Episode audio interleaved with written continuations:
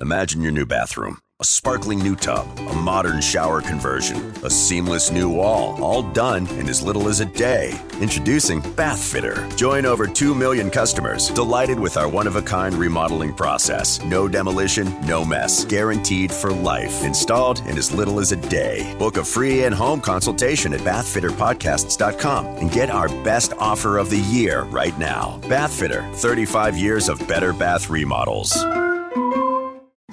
People celebrate the holidays, but you, you dominate the holidays. You deck the halls, the mantle, and anything else that will stand still. You deserve a bold cold brew that's as festive as you.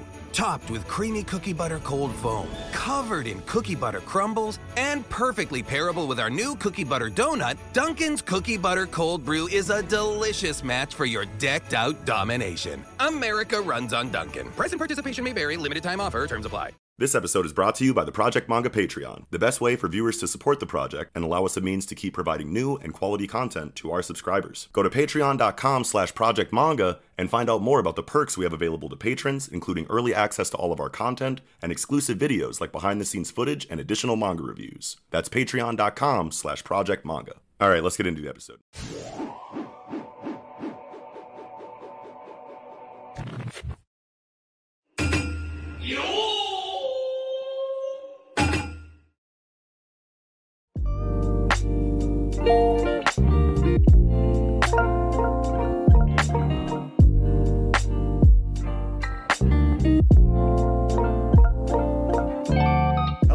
Everyone, and welcome back to the Project Manga Podcast, where we cover One Piece, My Hero Academia, Jujutsu Kaisen, Ayashimon, Sakamoto Days, and Mission Yozakura Family, week to week. Back this week to discuss Weekly Shonen Jump issue number 19. I'm Knox. And I'm Mellow Yenis. No Eagle this week. Me and Eagle got sick as hell a couple of days ago, and it really threw off the recording for this review.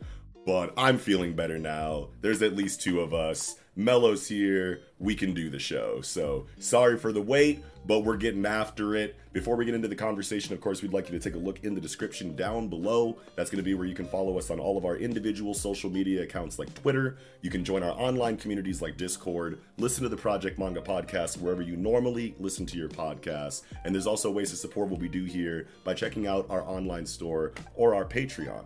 Also, please slap a like on the video and consider subscribing if you are enjoying the content over here at Project Manga so far. We upload weekly and we would greatly appreciate it. But with all that said, let's finally get in to this weekly Shonen Jump review, starting with Ayashimon, chapter 19. Until your chestnuts are out of the fire, bye bye. How do we feel, man? I this was this is necessary, right? Like Yeah. we're all we're already talking about like, hey, because we talked about um during the fight with Koton, we were talking about how Maruo really needs to like think outside of himself.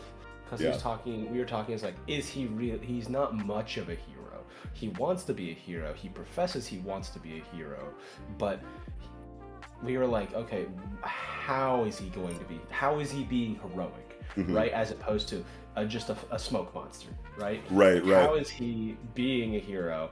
And this chapter finally gave us that. Yes. Where it's like, hey, without like reward to myself, I'm going to do the right thing. I'm going to help someone that is literally helpless. Right. This isn't a, you know, big bad in my way that wants to fight me. This isn't anyone that pissed off, you know, somebody on my team and I have to get, you know, revenge on them or anything. It's not the usual obstacle that Maruo you know, normally finds himself in front of. This is a very, you know, completely separated someone needs my help. I have the facilities to help them and I'm going to do that.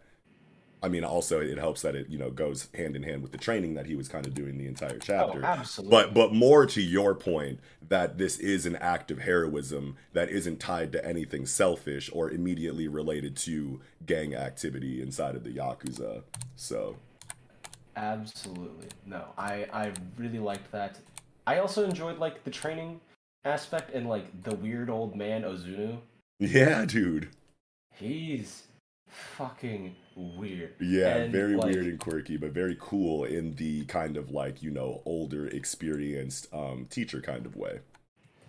Yeah, so En no Ozunu is actually like absolutely ancient. Um, Mm. He's an ancient Japanese guy. He basically went under like En no Ozunu or En no Gyoja. Um, basically in the Kamakura period, like he was like this mountain hermit, ascended to like mountain sainthood, started like the Shugendo um, style of Buddhism, which focused on like shamanism and spirituality. The dude got like exiled in like 699 A- AD. Oh, like wow. exiled to an island in Japan, like like the one of those tiny ass islands, because he the the court nobles were afraid of him. Uh, because he was able to control, he was said to be able to control demons, to bind spirits to his will, to make them light his fires and chop and carry his wood and water. Oh, damn. Yeah, and then after he gets imprisoned, they still like consult his like apprentices for like herbal knowledge to like maintain the health of the monarchies and stuff. And I was like, that's weird. Yeah, like, hey, you broke a bunch of laws. We're gonna lock you up, but gotta knew what you were doing out here. If he broke laws at that point, they're just like, mm, "You're suspicious and we don't like you." Oh, you're sure. basically like a Japanese Rasputin, except for we're not fucking you. So get out of here. Just back in the day shit. It's like you look kind of sus. Throw him in prison. Let's talk to him I mean, if it. he looked like the Ashimano Zuno, of course he looked. So Yeah, look at that googly. Yeah. Very ugly, but you know, about, he Uh. has a lot of charm to him too. Just like as that, like you know, speaks in riddles, kind of Master Roshi Yoda. You know, like Mhm. like very Hindu cryptic. Hindu Master Roshi Yoda type cat. You know what I mean? Like I love it. I love everything that's going on in Ayashimon right now. I feel like Ayashimon, like since we've been following it from the very beginning, you know what I mean. You you obviously go through and you see, you know, if it has what it takes to survive in the magazine and what it's doing well, what it's not doing well, what could potentially get it axed, etc., etc. And for me personally, like. Ayashimo not only had like an amazing first chapter for me, and the follow up Mhm. chapters after that were really good too. But like, even when I start to feel like it's missing something that I feel like it absolutely needs, it isn't that long before Ayashimon gives me that, like right on time. You Mhm. know what I mean? Like we've been talking about it throughout our coverage, and and me specifically talking about how like, hey, you're a big punching machine main character. Now you've run into an obstacle that you can't punch through, and you lost to it. You know, in the form of Dopo, that was right on time for me. You know what I mean? It's like you you you introduced an obstacle or a wall that Maruo couldn't use his regular strategy to get through. And it was very early in the series when that happened to him. So I was really happy about that. And then to immediately follow that up with Katone in the way that it did, another enemy that his current fighting style wasn't very good against. You know what I mean? And he, He had to layers. he, yeah, he, needed his back. to he needed to adapt his his mentality and his fighting style on the fly to get through that fight. That was another thing that I felt like was necessary inside of Ayashimon. It's not just enough to lose, you know, when you are this like very strong, oppressive punching machine main character, you know, in the same vein as like a Mashle or in the same vein as like a Saitama. It's not Mhm. enough to just lose. What do you do after the loss? Do you just get stronger and punch harder the next time? Like, no, you actually needed to upgrade your outlook on combat in general, as well as develop a new, deeper strategic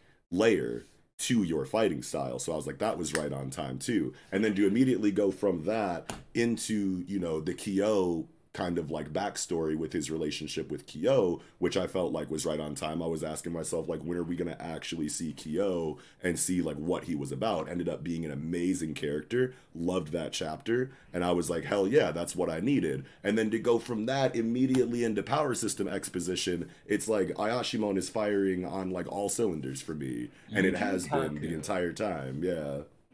He Yuji Kaku, they know exactly what they're doing. Like Yeah. like we were talking like like you just said, it's like, you know, every time we're just like, hey, when is this gonna happen? It does. Yuji Kaku's like, I've I did that on purpose. Yeah. So that you would want it. Now Yeah. I'm giving it to you and it feels good, don't it? Like Yeah. I know what I'm doing. Yeah, he's like, I got you. Don't even worry about it. Like I feel like, it, and it's like we're only twenty chap, not even twenty chapters in, and people were like, "Oh, it's gonna get axed. It's gonna get axed," and it's like, come on. Phantom Seer got like what thirty? I don't remember how far Phantom Seer Yeah, went, but but like yeah. most series will at least like get to like thirty chapters before they even like come close to getting in trouble. Oh no, no! Chapters get axed in the, or I mean, manga gets axed in the teens. I want to say like pretty teens. often. Yeah, like you have like you have. I don't remember how fat how far Phantom Seer got, but you had like you know, Samurai Eight, which was Kishimoto's book, and then that got Yeah. to like forty one or forty two chapters before they Mm, axed it. Probably, it. yeah, probably because it's you know Kishimoto. You know what I mean? And that's like one of the bigger ones that got axed in like recent memory for us, especially because we used to like cover it or whatever. But like by and large, I want to say you could see an axe as early as chapter like thirteen or fourteen. I think Candy Flurry, Candy Flurry only got to like seventeen. Mm. Yeah. Neru was less than twenty. I want to say, you know what I mean? So like, like 14, 16. yeah, yeah, you know, so it can come, you know, like really quick. And Ayashimon has survived, you know, axe round after axe round, despite like Japan not really liking, you know, the tattoo chapter in regard to like how, Oh you know, yeah. you know, closely it tied into, you know, Yakuza stuff, you know, for them over there. They really didn't fuck with that, and that makes all the sense in the world. But like outside of that, I don't think that there's like really anything that Ayashimon, you know, is doing wrong for me at this point. You know what I mean? So I'm very happy with where it's at. I'm happy that it's surviving these axe rounds. I think Yuji Kaku has a great story on his hands here, and he's got a lot to show inside of it, and he has a really good plan for it. The pacing is another thing that I love inside of Ayashimon. I think it's paced brilliantly. Um, I think that the delivery of information is never too much or too little at once.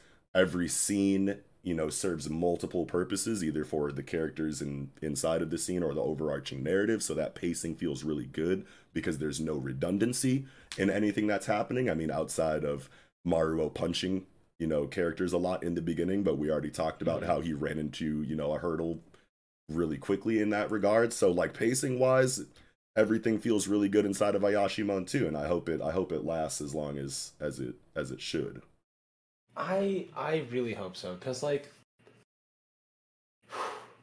I understand like the hesitation to kind of glorify the idea of the yakuza, but at the same time, I feel like that's not what Yuji Kaku is going for as like a overall theme.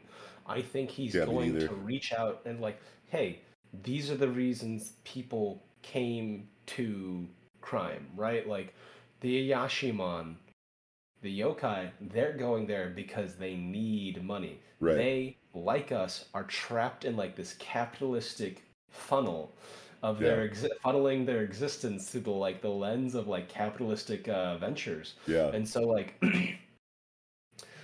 it makes sense that they turn to crime because how are they going to get money as a day laborer? Right. as a person that works a convenience store or waits tables in a restaurant or does the generic, you know, running services in the world. yeah. That doesn't happen. Like, unless, Right. like, like that's why they turn to crime. It makes sense. And I feel like as we progress through the series, Yuji Kaku is going to kind of like point out the flaws in the system, point out Right. the flaws in the society, and like explore a little Right. more of that, like why Right. they turn to the the careers that they do Yeah. uh, and kind of condemn the situation, condemn the people that like, oh, I've bought into the idea that I'm a gangster and that I should be fearful, and they're like, you know what, you're just afraid right. and you're projecting, like, Yeah.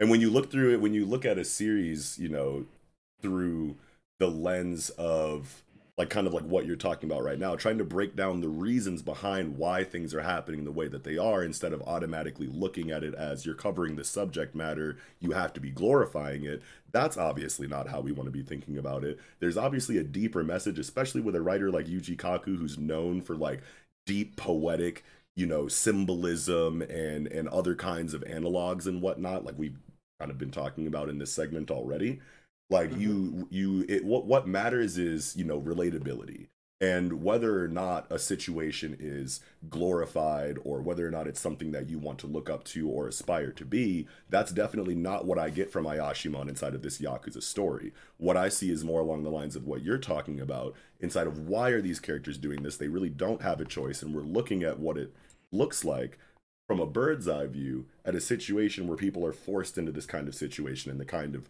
you know people that can be nurtured from this kind of situation. So you can tie it back to like the hierarchy of needs too as to why it is relatable despite being such a despicable profession. Mm-hmm. you know what i mean? Because you can tell that these people are missing something in their road to self-actualization. So you want that whether or not you're familiar with the hierarchy of needs or whether or not you you know are actually looking at it through that lens from person to person who's reading it at the end of the day that relatability factor is there in the background whether you're conscious of it or not and that evokes certain emotions from the reader.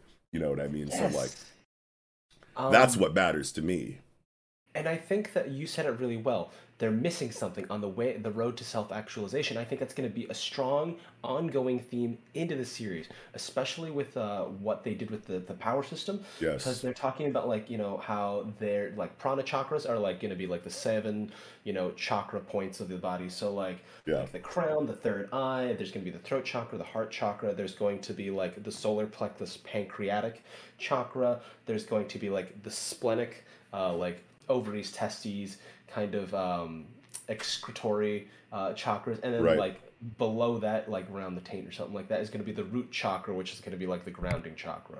Those are the seven chakras.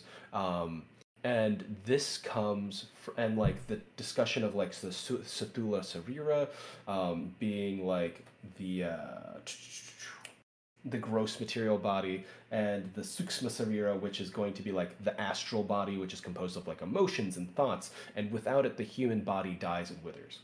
Um, they taught that comes from the three bodies in um, Hinduism ooh uh, and they believe that the you know the Suksma Sarira is this astral self. It leaves behind,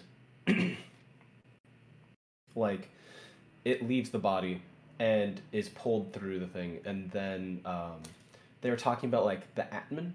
yeah right? yeah yeah The Atman is basically Sanskrit. It translates to breath or soul. It is considered the idea of like the eternal core of one's personality that reincarnates when one dies.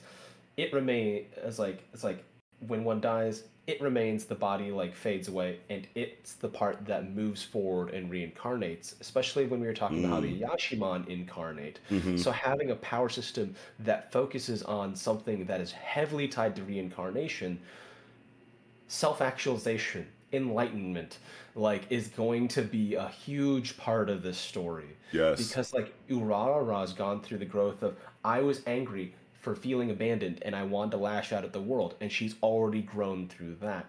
She's going to find happiness. Probably not happiness in the form of like i'm going to rule Kabukicho. It's going to be like i'm going to find happiness and let go of like the earthly desires that i once had. Yeah, get closure from And, my pops, figure out what's good mm-hmm. with this Yakuza mm-hmm. situation in all the ways that I need to, and just come into my own full potential as the character I'm going to make myself given my situation and my upbringing. And I think it'd be really interesting if she's like, I don't want to deal with that. And so she's like, Mm. I'm not going to be in charge of it. And I feel like she's going to like defer control or like the basic runnings of a thing to someone like Ten, which I think would be hilarious in a very poetic way. oh because shit! because Was like, not 10 expecting to hear ten. I almost choked on my water. no, because like Ten is responsible, hardworking kid who only came to the city so that he'd have enough money to fuel his existence. You know, whereas like Urara is like, you know, she was basically a trust fund kid that like wanted revenge on the world a little bit. right. Um, and I was thinking that like I'm I'm losing the tangent, but Uh-oh. like going back to self actualization. Yeah, yeah, yeah. Maruo is improving himself by having his like his chakras realigned and having like all the like nadi prana pathways. Yeah. The nadi are basically all like the little tendrils, and it's basically the nervous system. Yeah. It's it connects all the various chakras and like has roots all through the body to like deliver all that energy that's been filtered through those chakra points. Uh, according to like some of the research I was looking into like Hinduism and stuff, Yeah. there are about seventy-two thousand to three hundred and fifty thousand nadi within the human body. Oh man. So it's basically just nerves. yeah, It's yeah, basically yeah. just nerves. Yeah, I, I'm starting to see like the vision on like an anatomical level a little bit more now that we're having this conversation because obviously like when i read the chapter you know they put it in in the analog of like a water tank system you have mm-hmm. this huge reserve of energy is the water it filters through you know these pipes that are the nadi. i'm assuming mm-hmm. you know on the way to the faucet which is how you you know manifest and channel that energy outwardly in maruo's case through his fists and through his punches um, yeah. So like all that felt really good to me, but like now that we're actually like getting you know like a research kind of like breakdown to a certain extent, I'm starting to see the vision on a little bit deeper level, and that just obviously makes it feel a lot better too when when you have it from a couple different angles. Oh, absolutely. Mm-hmm. Um, and I think, yeah, because I feel like there is like um, what's the phrase? Like wholeness and I feel like Maruo is going to have kind of like um it's like a form of like physical enlightenment, right? Yeah. Because the idea that like Imagine your new bathroom a sparkling new tub, a modern shower conversion, a seamless new wall, all done in as little as a day. Introducing Bath Fitter. Join over 2 million customers delighted with our one of a kind remodeling process. No demolition, no mess. Guaranteed for life. Installed in as little as a day. Book a free in home consultation at bathfitterpodcasts.com and get our best offer of the year right now. Bath Fitter 35 years of better bath remodels. Hi. Close your eyes. It's time to discover what starting and growing your own business feels like. Whether your business is bed sheets, or skincare, or jewelry, Shopify's with you every step of the way. Hello? Now, open your eyes. Feel ready to start and grow your business? With Shopify, you'll get the tools you need to nurture your growing business and feel the same satisfaction as listening to this ad. This is Possibility, powered by Shopify. Simply start selling with Shopify today and join the commerce platform powering millions of businesses worldwide. Start selling online today. Sign up for a free trial at shopify.com slash free 22. Shopify.com slash free 22 one transcends the like body and mind or something like that like right. your mind worries about things and your body suffers things and you transcend those problems. But is it just like a leaving behind your problems or is it you hone your body so it doesn't suffer and you ease your mind so it doesn't worry mm, right? yeah. It's like isn't it more of just a strengthening of all those things to have like a, a, form of a literal fusion of body and mind where there aren't any problems. And that could be enlightenment. Yes. Like maruo is deeply negatively wounded in his mind. And uh, he's getting his body there you know? He's already got the body. He's you know i feel like he, he's getting there. I feel like it's uh, enlightenment for him is going to be uh, more visceral than like what we see in like kind of like dry like yogi style books. yogi, yeah. Oh yeah. yeah, man.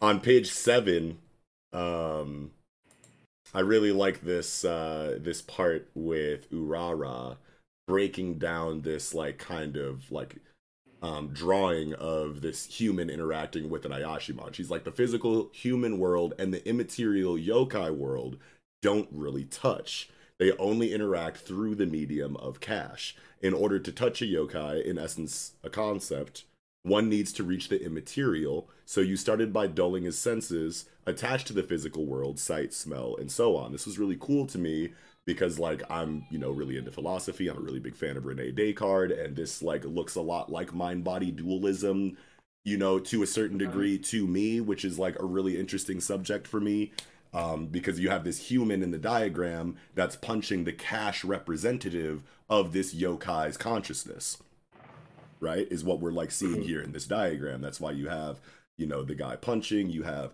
the yokai made of cash and then you have the very you know similar looking actual yokai presence behind it. And when you look at it through like um i don't know like the Watchmen lens like this is basically like how dr manhattan operates after he went through the intrinsic field subtractor and got his entire physical being deleted yet mm-hmm. his consciousness remained to put the pieces back together in the form of of Dr. Manhattan. You know what I mean? So it's it's Yeah. like a you know, it's it's basically saying mind body dualism exists in this universe and it's also kind of saying that in this supernatural way ta- attached to yokai inside of you know ayashimon because it's like the real yokai is in a different plane of existence that we can't interact with. Its cash representative is how it has a three-dimensional experience on the same plane as us but it's effectively just something for you to look at and talk to and touch. But the real yokai like isn't even there. You know what i mean? Like for real. Yeah, yeah. yeah you know what i mean? I love the supernatural aspect of it, and it, it's it reminds me of like the idea of like the shadow and body reversed, yeah. Where it's like for us, we are creatures of the material world, so our core is there, and our spirit is our shadow, whereas yokai are spirits, so their true form is the shadow, and their fault, their their projection is just the physical form yes and I I really I appreciate that. It was so good, man, and I love dial. I love dialogue like this. I love exposition like this, and I love fucking diagrams. Like I love the chibi, you know, didactic diagrams that mm-hmm. like you know artists will give us in manga. You know what I mean? Because it just makes learning what they're talking about that much more fun when you present it in such a fun you know kiddish kind of uh kind of diagram to like directly contrast you know whatever else is happening. Like when you get it in like hunter hunter as like heads are being like broken and bodies are being cut in half you'll go into like you know a, a page turn of like uh, a, a narrator breakdown of like how the ability is working that's causing this massacre in the background and it's like illustrated with really cute like chibi like characters in the diagram. Like i've always loved that contrast in manga and and it's like one of my favorite things about it. So when i turned this page onto this you know mind body dualism situation here i was like oh yeah. Hell yeah. this is everything i love about manga almost. Like fuck yeah. But I really enjoyed um the mon the training montages. Yeah. Like on 8 9 I loved it. And I love how the Todoroki Alliance are like involved a hundred percent of the way. They're just like, yeah, you're our boy, Blue. Like, yeah. Hell yeah. I love I love the fact that they're forcing him to jog. Like he's getting faster and stuff too cuz like at the first page of 8 he's uh you know they're dragging him. And by the next page he's just keeping up with them. Yep. And I'm just like oh he's getting faster. Hell yeah. They're making him work out by pushing a semi truck with all of them on it. And I like the little uh the bathhouse scene cuz like that is probably like a key moment of like relaxation for like most like mobster movies. Yeah yeah yeah, yeah. And i'm just like yes. Yeah. i, I love those old old time bathhouses like they'll Yes, boil your skin off and it's you feel amazing after that like all the old heads are just like yes these bones these bones were meant to stew. Yeah. It's it's uh man. Yeah for sure public bathhouses man they're Public they're- they're great. bathhouses. I haven't uh, visited one ever in my life. I don't know if I'll ever have an opportunity for something like that, but I definitely, uh, I definitely get the appeal. Ah, it's great. I've, been to like a few while I when I used to live in China, so I was just like, Nice, nice. "Yes!" Oh yeah. Um, Page twelve. I love page twelve too. And when I'm frustrated, I bury myself in manga to escape. That habit hasn't changed at all. And then Buddy says, reading manga to recover. That boy is touching your Suksuma Sarira. Reading manga brings healing to your Atman and Suksuma Sarira. Their healing affects your body's healing. This is a really cool like explanation for this because like on the surface you want to go he reads manga and heals. That doesn't really make sense, but when you tie it back to this, you know, Buddhist or or or Hindu, can't remember if it's Hindu. Is it is it Hindu? it's Hindu. Yeah, yeah, it's Uh, Hindu, the- yeah. The three bodies are the Hindu thing. Yeah, yeah. Um, I always I don't know why like that's just like such a dumb like mistake to make, but for some reason I just like flip those in my mind sometimes. So I just wanted to it's all good. Yeah, yeah, yeah. But anyway, Um, anyway, he says, you know, all of these things, and like from a surface level, you're like, that sounds kind of awkward. But then when you when you view it through the lens of this this Hindu power system and how it's all about, you know, mental health first, and then that will permeate, you know, into the physical. you mm-hmm. know in in in you know in certain ways. It's like that's cool in a fantasy series where i'm already suspending disbelief. Like that's a good enough explanation and it's cool that it ties back to such a core personality trait of maruo and it only works because it is such a core personality trait of oh. maruo it's like his jinky manga reading manga is like his Jinki and like gachi Ah, Akuda. for Gachiakuta. yeah, yeah, you know what I mean? It's like this is the one thing you care the most about. So immersing yourself in this one thing creates your perfect safe place. When you're in your perfect safe place, your mental is, you know, at its best Being restored. and yeah. being restored. And once your mental is restored, that will trickle down, you know, into your body because this is a mind body relationship that is being focused on here. What is the Um, relationship to the mind and body? So your body healing through, you know, immersing yourself in the thing that you love the most makes a lot of sense for a healing practice in this power system. Yeah, I um I actually totally like I think it was easy pretty easy for me to accept all of that stuff. It made Yeah. sense to me. Yeah. Um my mod uh, is big into like spiritual spirituality and like um a balanced spirit and balanced mind helps lead to like fixing the, the the problems that your body will manifest. You know, like how Yeah. you're like if you're nervous about something, your stomach will twist itself and give yourself a stomach ache, right? Like the body responds to stress and like imbalances in your mental and like how you feel Yeah. into physical stuff. And like I Ah, you want to know what I have heard about this because people are talking about like how you can die of like a broken heart and shit. You know what I mean? Your heart my hasn't. grandparents did that. Um, Oh, like uh, so like my grandfather did not last very long after his after my grandmother like passed uh, Mm. my yeah yeah nine nine on my dad's side mm, and uh, like after she passed he didn't last very long afterwards and like um one of my friends was just telling me uh, I was like yeah no um you know his his mom had passed and then a year to the day his dad passed mm. and it was just like people die of broken hearts all the time and like Yeah. also if like there's people that like shouldn't like like a doctor tells them it's like you got cancer you got like a year to live and they maintain they're just like no fuck you i refuse to accept that i'm going to live and they Yeah. maintain a very strong mentality and mentality does bear a huge part in healing one's own body Right, it's right. like physical therapy if you give up in physical therapy if you're if you allow yourself to succumb to despair you never get to that point of healing Yeah. or like or people's cancer can get worse due to someone's like negative you know Outlook. per outlook on the then like, situation, if, yeah. if they if they give up then you know the body loses its will to keep fighting for it Yeah. So I guess it's Um, not as much of a suspension of disbelief because this is actually in just- like very real world things.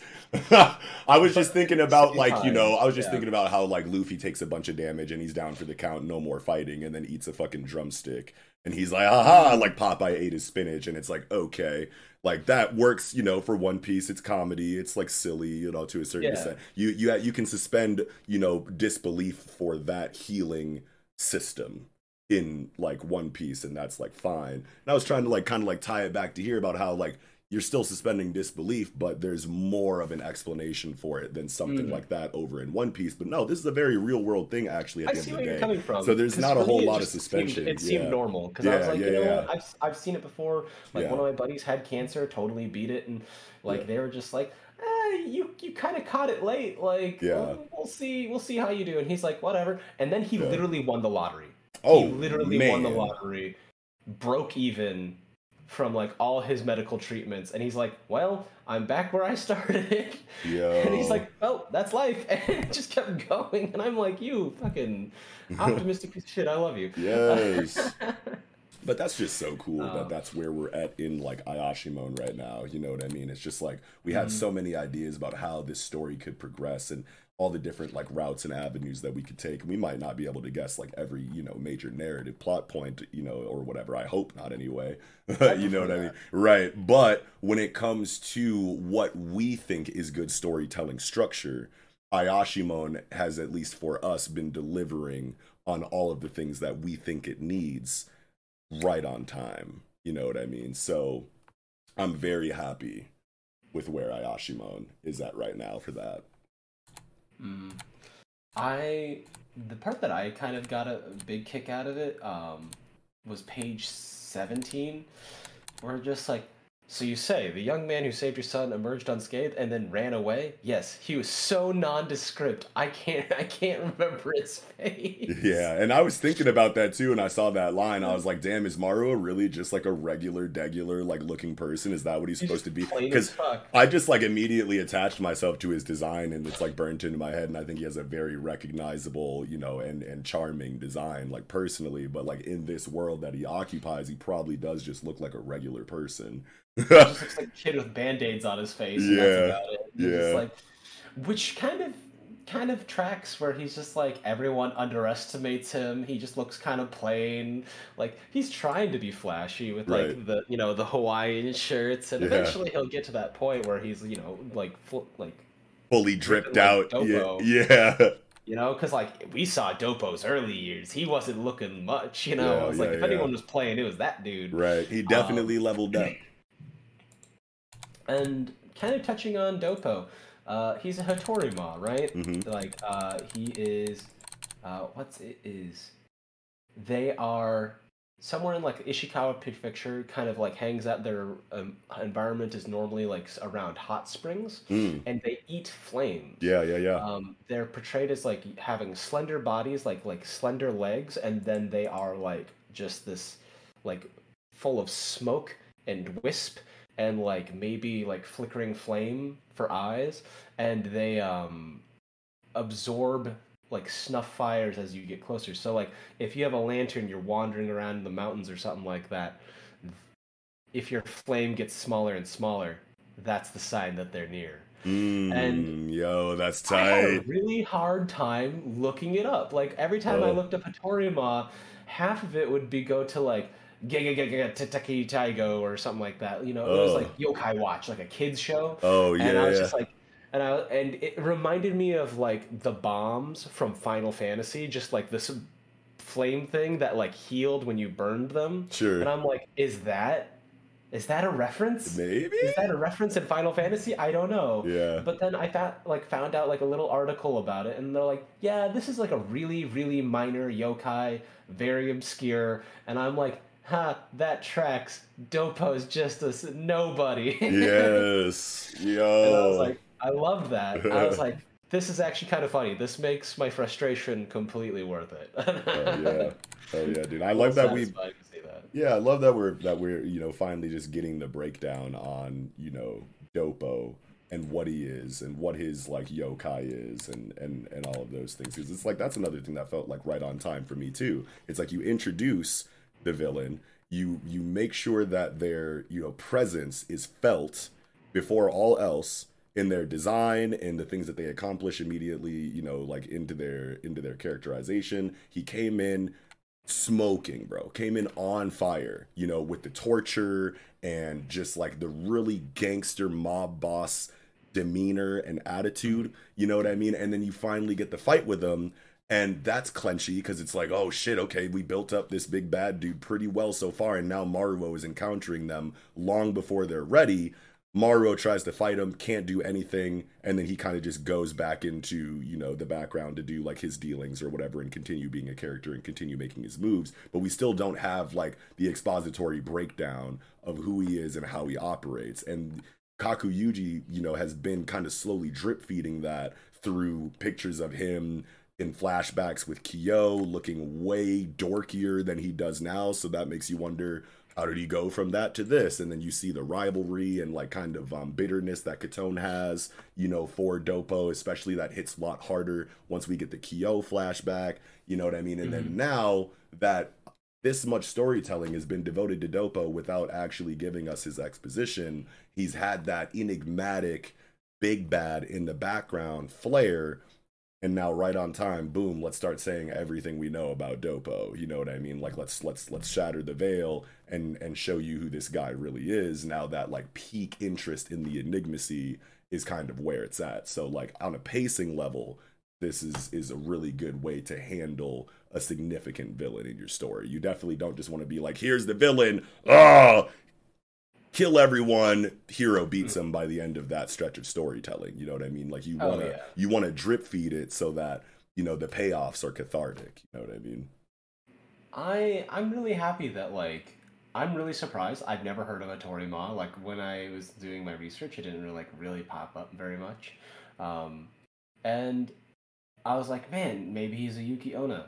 I like that I'm wrong. I like the fact that like I was surprised. I wasn't able to just call it right off the gate, right out the gate from Yeah. like a small clue. Yeah. And like I like that they took this minor thing that was the fire eating yokai and like thinking about how that functions and how they could make that more interesting and then using that as a red herring by creating all that ice and stuff. It's like, oh yeah, I'm the fire eater.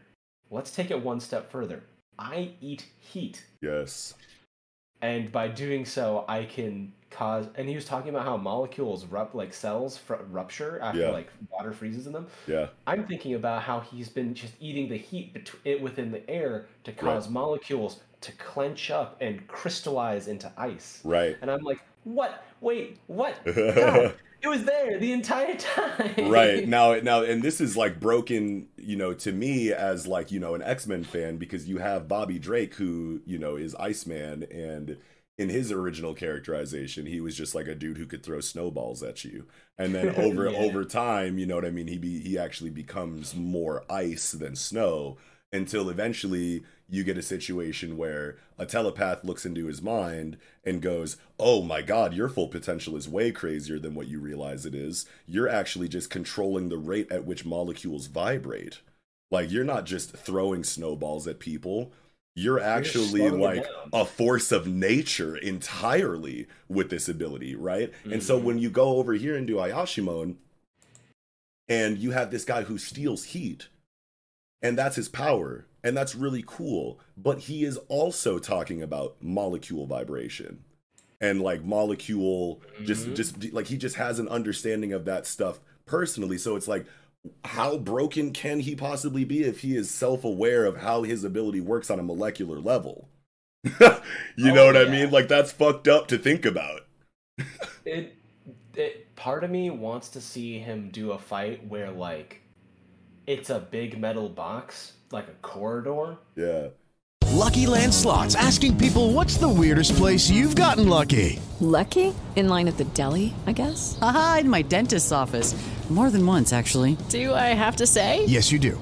In the car before my kids' PTA meeting. Really? Yes. Excuse me, what's the weirdest place you've gotten lucky? I never win and tell. Well, there you have it. You can get lucky anywhere playing at LuckyLandSlots.com. Play for free right now. Are you feeling lucky? No purchase necessary. Void where prohibited by law. 18 plus. Terms and conditions apply. See website for details. Mary redeemed a $50,000 cash prize playing Chumba Casino online. I was only playing for fun, so winning was a dream come true. Chumba Casino is America's favorite free online social casino. You too could have the chance to win life changing cash prizes. Absolutely anybody could be like Mary. Be like Mary. Log on to ChumbaCasino.com and play for free now. No purchase necessary. Void where prohibited by law. 18 plus terms and conditions apply. See website for details. The voice in the preceding commercial was not the actual voice of the winner. and it's metal plates on the floor, and there's heat applied to the floor. So he forces Maruo to run through like a skillet of a hallway, and then he steals the heat from it and like turns the whole thing to like icy stuff. So he gets an infusion of heat, turns everything icy, and then fights Maruo on a place with like poor footing after Oh, like burning man. the shit out of his feet. Yeah. I want to see something like that. It'd be tight. There's a lot of really crazy applications that Dopo can be given. You know what I mean? Because it's like his ability is just like that. Like once you consider it on like that conceptual of a level, you can fill in gaps crazy from mm-hmm. like in between the surface level explanation and the deepest explanation possible. So like I'm really excited about that. I, I want to see that. Um, there's this moment like when they're doing the training stuff and he's trying to get the chestnuts and they pop and like crack and like Mhm. Bap him in the face. It made me think of like Yuji's training situation with like the corpse puppet. Mm, and watching the asleep. Movies. Just, just get. It's like I was like, yeah, there's my slapstick. Yes. Yes. Yes. Get dunked on, Maru. but it serves multiple purposes and that's like the best thing you know what i mean i feel like manga does this kind of thing so well where it can give you slapstick style comedy like that while also being very informative for the reader as far as world building goes and also character building for the character in question that's going through the training at the same time. So all when scenes serve multiple purposes like that you know what i mean? Like those are those are the the cream of the crop scenes you know what i mean? The more purposes a mm-hmm. scene serves the better obviously. So it's like whenever you they they japan just has such a charming way of wrapping up all of these purposes in such a you know unique aesthetic wrapping. You know what i mean? That it's just like man mm-hmm. i fucking love this medium. Because it's like it has so much style. You know what i mean? For for and especially because they came into the situation a little bit later than you know america did. You know what i mean? At least in the in the in the more modern sense that we have now. You know what i mean? Oh So yeah, it's and like, the history of comics. And, yeah like, the yeah. overlap. Right so you're coming from something that already has so much you know established in its foundation and like creating such a unique you know vibe for your Oh, entire I- area of the medium. It's just like i can't I just be gushing all the time to myself yeah. I also think that like um if you go into like Japanese classical art where you see like um you know they had the 2D like the the flat silhouettes of samurais you know fighting like the giant skeleton you see like paintings and stuff of like that so i feel like there was so much of like a rich visual tradition in japanese art that translated really well to comics yes and then Japanese art itself always tended to combine words with pictures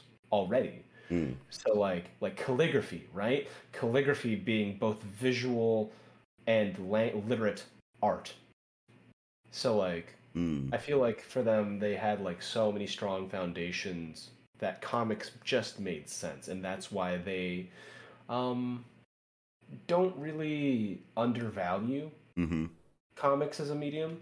right Like like in the West, people still like are like, oh yeah, you know, comics are for kids. Yeah. And I'm like, I wouldn't recommend most of these stories for kids. Right, They'll right. make you cry or give you trauma or Yeah. something. Like Yeah. be be grown and like be grown and like read comics and like but Yeah. like read comics that are appropriate to you, right? Like yeah but like to your point about how it doesn't matter as much in America on the comic book side of things as it does in Japan, that makes a lot of sense because for the longest time, comic books were Japan's only source of media. Like coming out of like, you know, the war and World War II and shit. Mhm. They didn't really have the best economic infrastructure or like any economic infrastructure at all really. You know what I mean? Because they're they coming from scratch. yeah, they had to rebuild from scratch.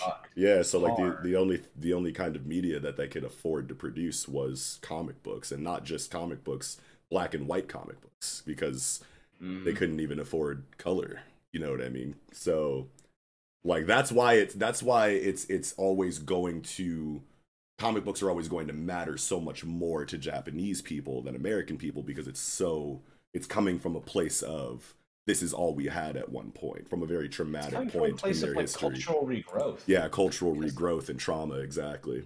Mm-hmm.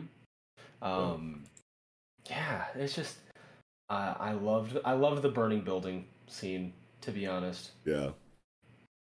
like Ozunu was right. He's like, yeah, if it's better to fast dump him in like a real fight with an opponent, sink or swim, and he's just like, I liked that. This is um a fight that has no real target, right? Like he's Right. fighting the environment. Yeah. And I'm like, you know PvE. what? Yeah, he's doing PVE. I really appreciated that. I was like, you know what? That that makes sense. Yeah. You know, Dopo is a supernatural flame. You're gonna beat up an actual apartment fire, and I'm like, I like this. It was yeah. like this. This whole chapter is very satisfying, in that sense. Hell yeah.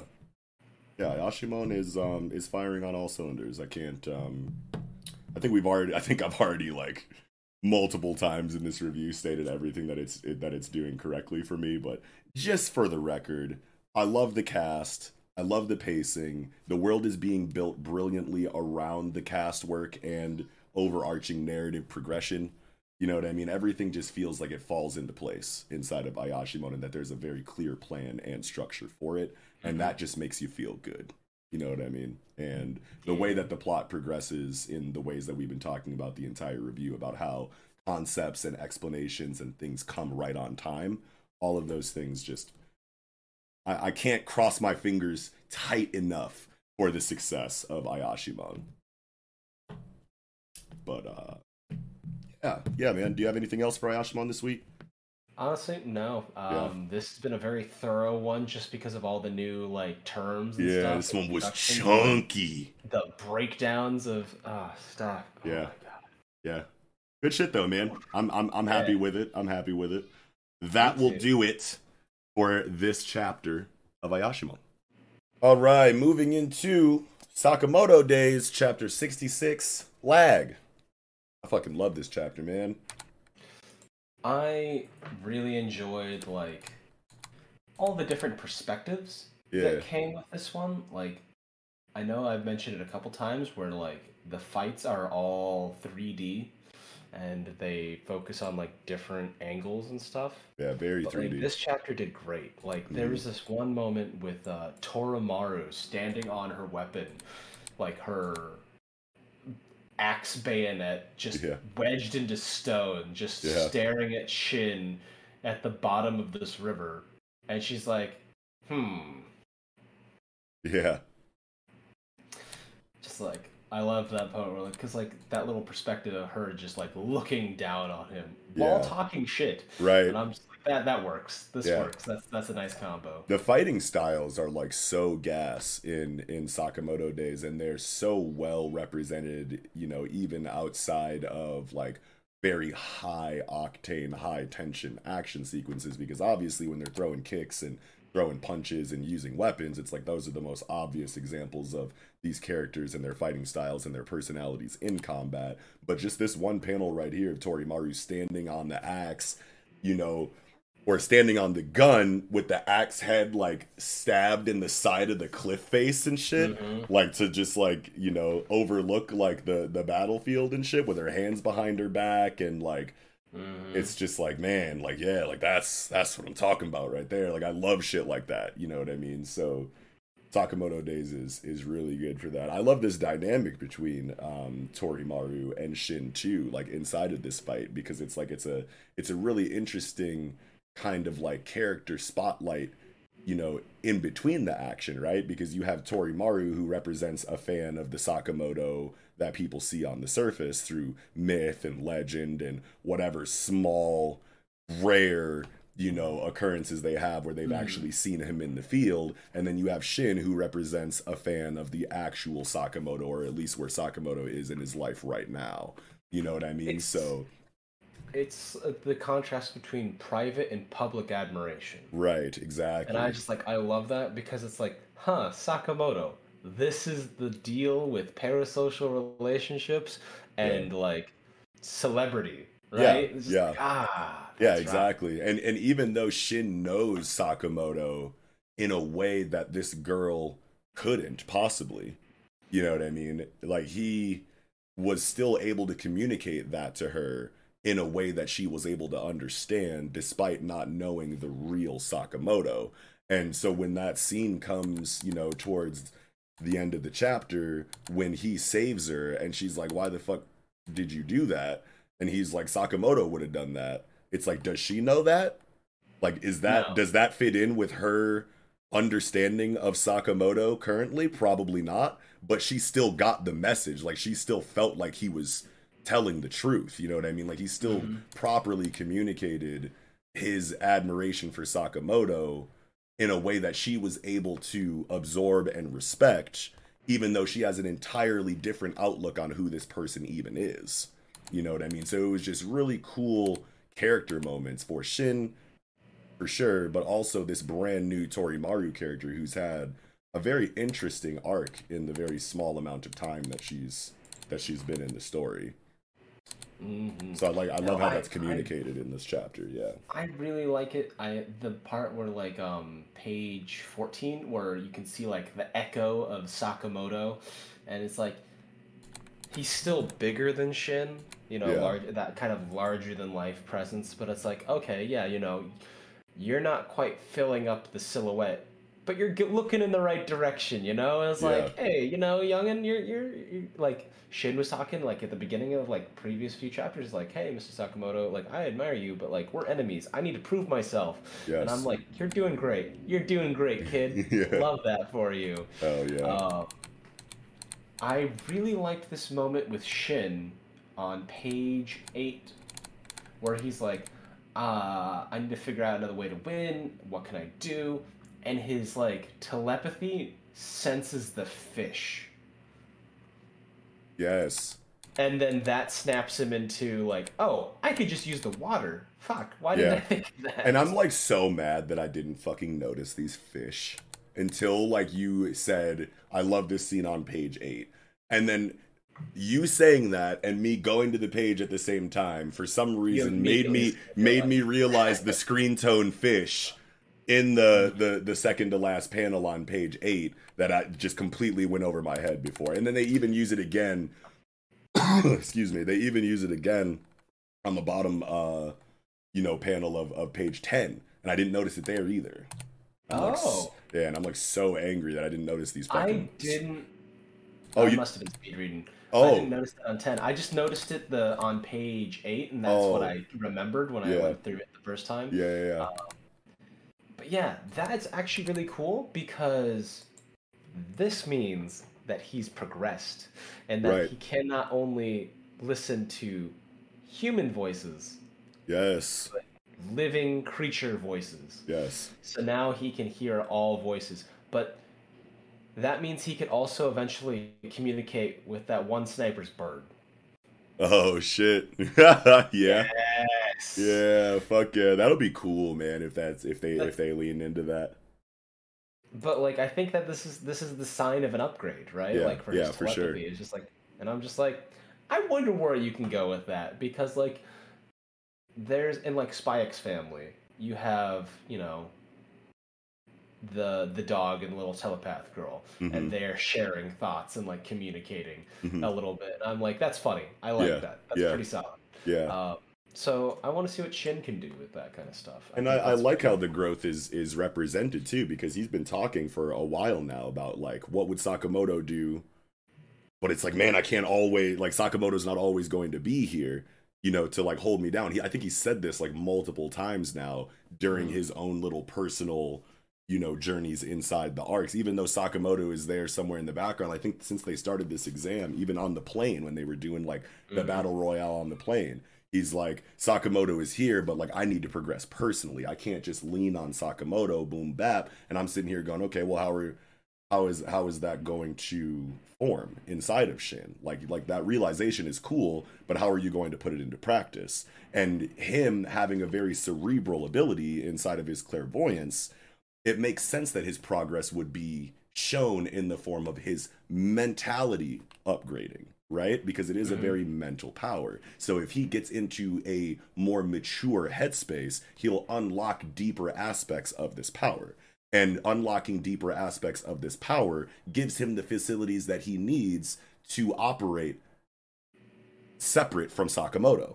So it all just feels so good inside Yeah. of his progression because it's like I fight with Sakamoto, I get whooped because Sakamoto is better, Sakamoto's fine over there, I'm his little guy, so I can do certain things, but when it comes down to it, I need Sakamoto to save me for the real the really oppressive physical walls that I might run into.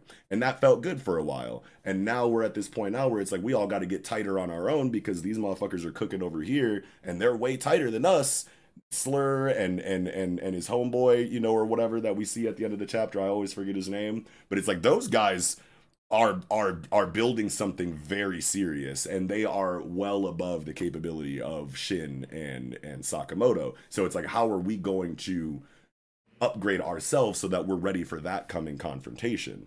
And Shin separating himself from Sakamoto and going, No, I need to be able to do things entirely on my own so that I can fight better with Sakamoto instead of potentially being a liability because I'm not capable enough in the Yeah. upcoming conflicts. So all of that makes sense, but it's like physically, what kind of training, you know, would there be? And is that really the route that you want to take with Shin, who has such a strong superpower that is rather nerfed compared to other telepaths that we get in in Mhm. other areas of fiction. So it's like no this was always going to be a, a more cerebral growth you know for shin than anything else. And the way that he ties it into his reliance on sakamoto as a way to push past that mental limiter to unlock deeper areas of his telepathy is really hitting hard for me right now in this chapter Yeah, he, he says it himself in this chapter. I have to win this in my own way. I Yes. can't even pretend that I'm going to do it like Mr. Sakamoto. We simply have different abilities.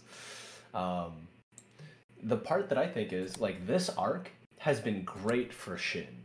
I Yeah. love that for Shin. Like, Yeah. I think this next opponent is going to be a huge barrier against Shin because this is a remote controlled bad guy. Like, how are you Yeah. gonna find, how are you gonna mind read and dodge a guy who isn't in control of his own body? Right.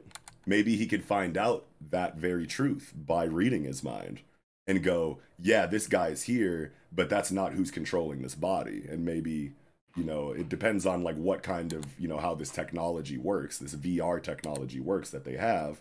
You know what I mean? But Shin could potentially figure out this what's going on, you know, with his telepathy. And whether or not he'll actually be able to then by extension, you know, read the thoughts of of uh God, what is his name? Shania? The Wait, the, the dude in the dude in the VR gear that like rolls with Oh, slur. Gaku. Gaku. Oh my god, it's so you- simple too. It's only dude. two fucking syllables. Yeah, Okay. but like I, I definitely had to look that up again because I was like, Yeah. "How- I, I'm actually really bad at names. yeah, Gaku, Gaku. Okay, so what I'm saying is is that like it's either going to be a situation where Shin will try to read the mind of this assailant and go he's not the person driving this car.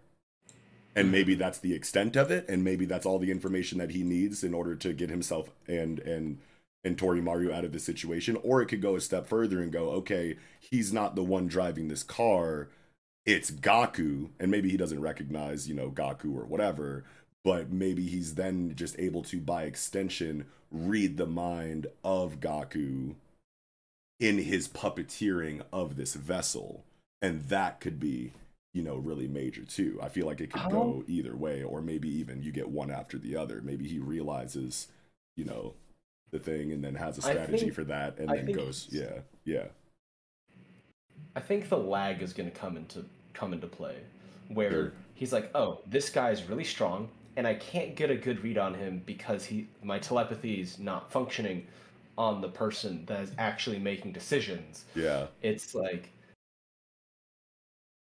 but he can at least have a little bit of lag. They mentioned a little bit of lag, so there's always going to be like a little delay in between moves. Oh, sure, or sure. At least delay between combos Yeah. and he's going to have to take that advantage. He's going to look for that opportunity to, and maybe have to work with Toramaru. Yeah. or Kaji, Yeah. um, to take down like autopilot Shania.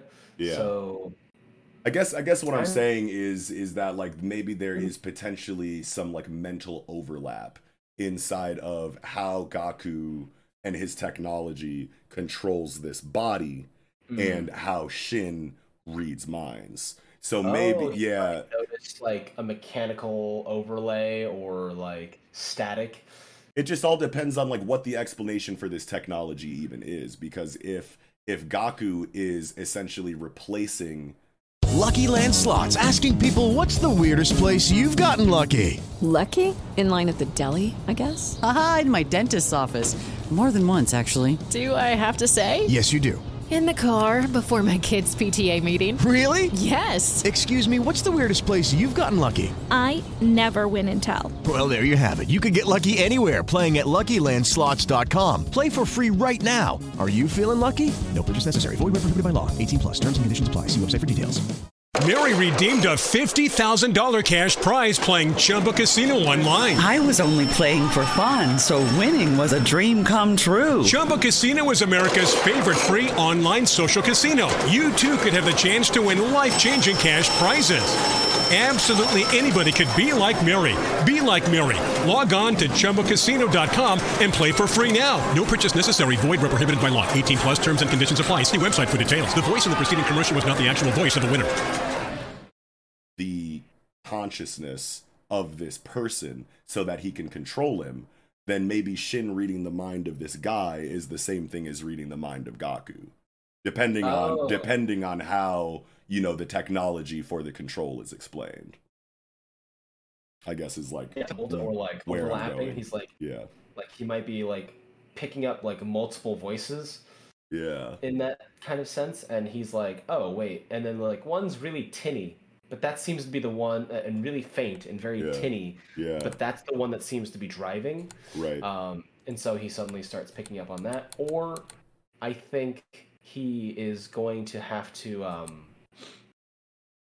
because like i think what's going to happen is he's going to panic he's going to struggle with this opponent because he can't get a good proper read on them Yeah. and what's going to happen because they introduced Kaji already, and they say that Kaji is extremely shy. Mm. Oh yeah, so this he doesn't dude. speak. So he doesn't speak. Yeah. So Shin's way of up using his telepathy against an opponent that he can't read is that he's going to read his allies' thoughts and be able to work as a teammate to overcome an opponent that he can't read. And I think that's important too because he was talking about how because he beats Toramaru in the sense that like I need to be able to stand on my own. And then his other goal is I want to be able to fight alongside Sakamoto. So Kaji is going to be that test for him to be able to Mm. work with someone using his telepathy in tandem with yeah. someone else. Yeah, hell yeah. I feel like that's the direction where this is this next ch- following chapter is going to go because of what I've seen so far. I like that.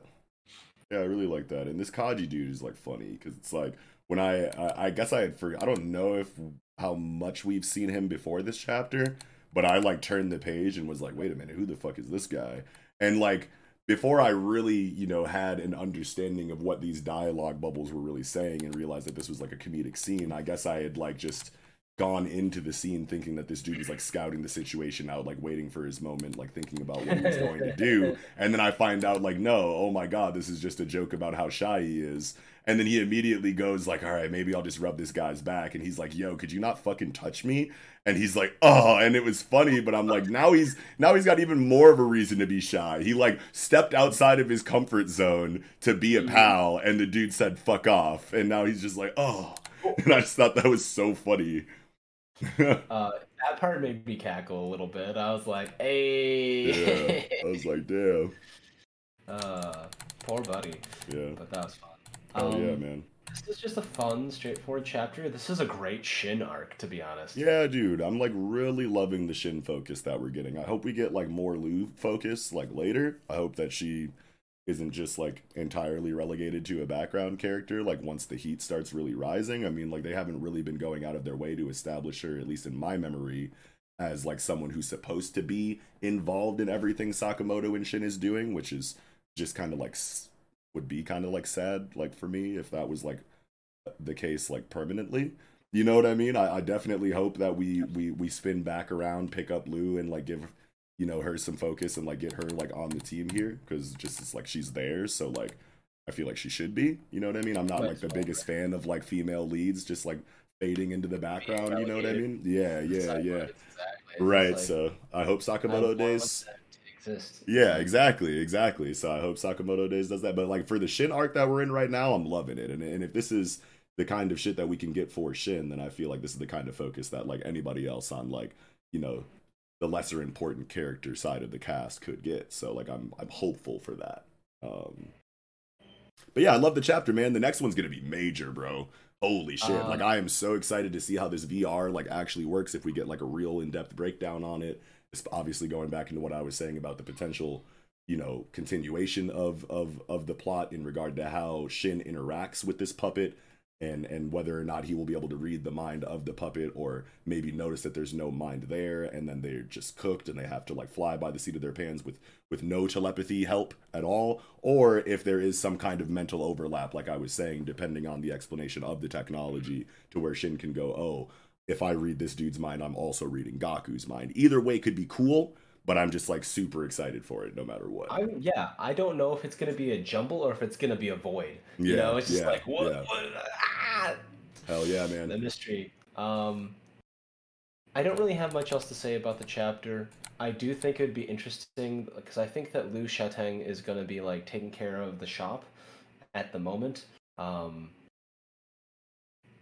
but I also kind of want to see like Toramaru. It would be a fun recurring character, but probably not a main cast member. Just a nice recurring character. she might be I dead She might be dead. To be fair, Because see, like, Uh, here's the thing, right? It's like it's like the Gaku puppet comes in and just crushes her blindside. Entirely element of surprise, direct hit. And he commented on the lag, so maybe the lag is the reason why she survives. But I don't know why, or maybe she just has that you know thick of a constitution and she just survives it because she's tanky. But I want to mm-hmm. believe that Gaku is capable enough to just murder people as effectively Oh, as he he- normally does because he's fucking Gaku and we know that he's a cold-blooded murderer, very high-level assassin. So like if he was here in person, like would he have hit this girl in a way to where she didn't die Oh, for some reason? No. He'd be like He fuck no. Through people. Yeah, like he doesn't care about like hold, pulling his punches. Yeah, he doesn't he doesn't care about that kind of thing. If he's going if he's going out of his way to make a move on you, he's trying to kill you. So if this I doesn't kill yeah. her, then that's either because this puppet body doesn't have the same facilities as Gaku, which makes sense. But then that makes me wonder like, okay, obviously you don't want to be there in person, but then if you're not going to be there in person, then why would you task this dummy body with whatever goal you're trying to accomplish in infiltrating this exam arc?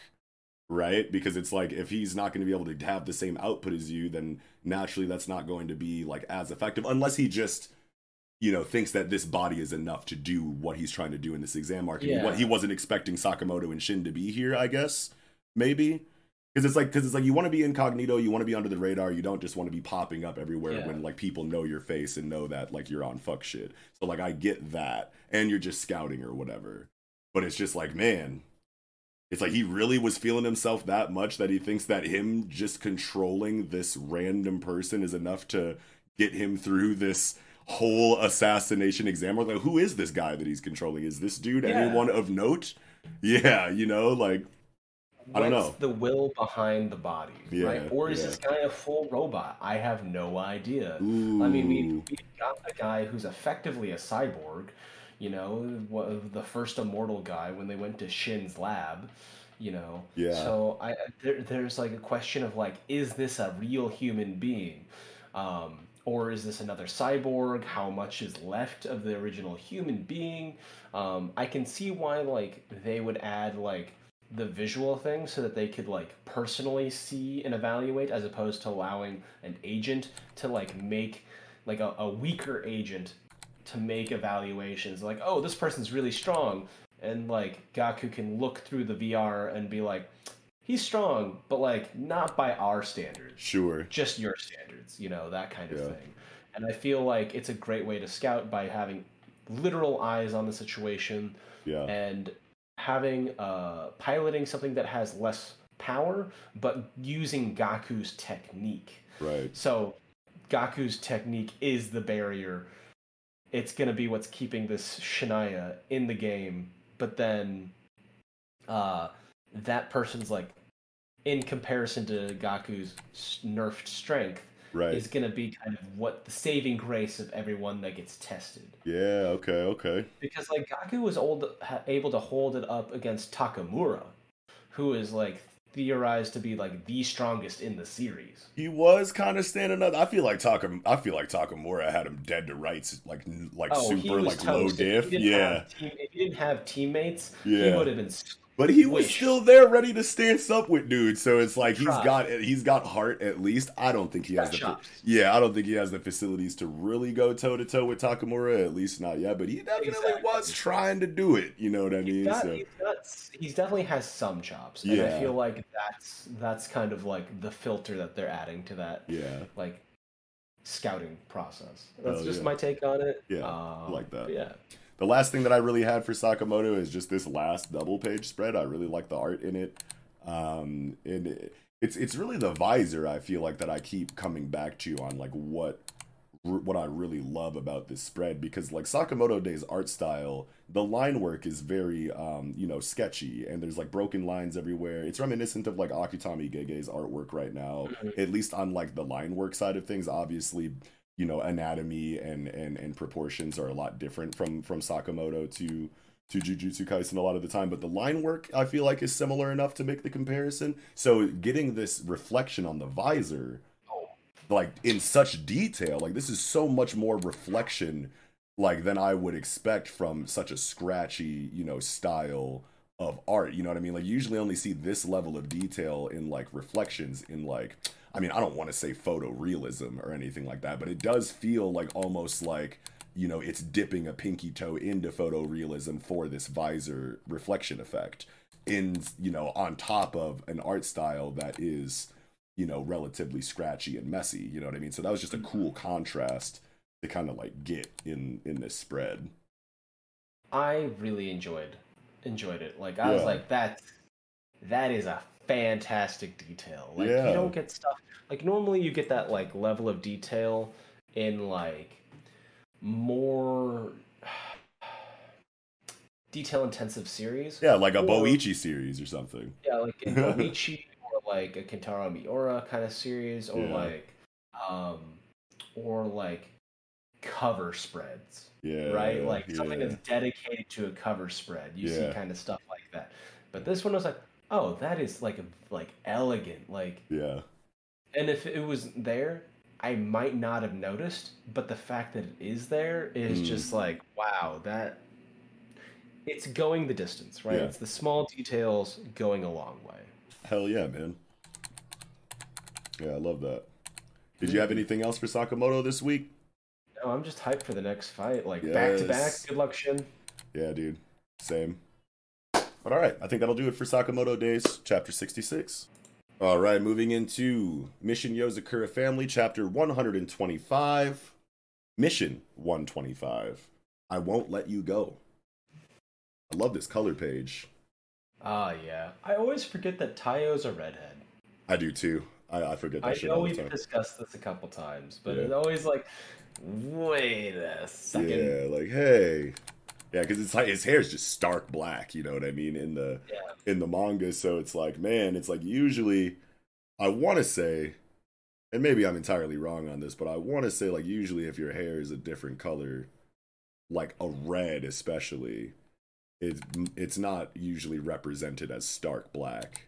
Yeah, it's usually manga. represented as gray. Yeah, like a, some kind of shade of gray, but whatever. I love this Yeah, cover. I- Yeah, I like how um there's such a like a diversity in Hitsuji Gondaira's color pages, I want to say. Like it's not always just like one kind of style. You know what I mean? Like he's got a lot of range inside of these color pages. And I like this one specifically because it's like it feels watercolor in the background, but then also Oh. feels like kind of colored pencilish. A lot, some of Yeah. the in some of the areas too. I wanted to break down sort of like the symbolism inside that because I was reading, I was listening to um, a discussion about um, Studio Ghibli movies Yeah. and the concept of like there's always a scene where they're passing through a tunnel or a pathway or a hallway and it's often a symbolism symbol of like translating from death to life you know that kind of thing Mm-mm, like mm. they're talking how like Ponyo is a story of tragedy and it's creepy because they go through a tunnel but they never come back Mm. so they were like is the meaning of the movie that they die whereas like spirited away she goes on the train to the afterlife meets things and then comes back to the land of the living effectively like that kind of thing Yeah. um, so like I was thinking, uh, for like this is a critical moment. We think that you know um, the eldest brother's dying to this poison. So like the this this alleyway acting as sort of like a hallway, you know, Kyoichiro's like, you know, going towards the light, uh, so to speak. You know, it's like, is this a sign that he's going to die, or he's at the cusp of dying, or he's on the the, the path towards death, and that this Oh, is their, you know, vain, like not vain, but like dire struggles to like keep him from like following through. Right, because it's like you have Kyoichiro deeper down the the the hallway than Taiyo is, so closer to death, Yeah. and Taiyo is following him down the hallway to bring him back before Yeah. you know he fully dies Walks along. That's at the the end of the hallway. yeah, yeah, that's that's kind of what I get from this like this alley cover page, and I'm just I like that. that. That's It's, you really know, cool. It's, it's it's it's very simple. It's very understated, but like I feel like that's kind of the visual what the visual language is telling me.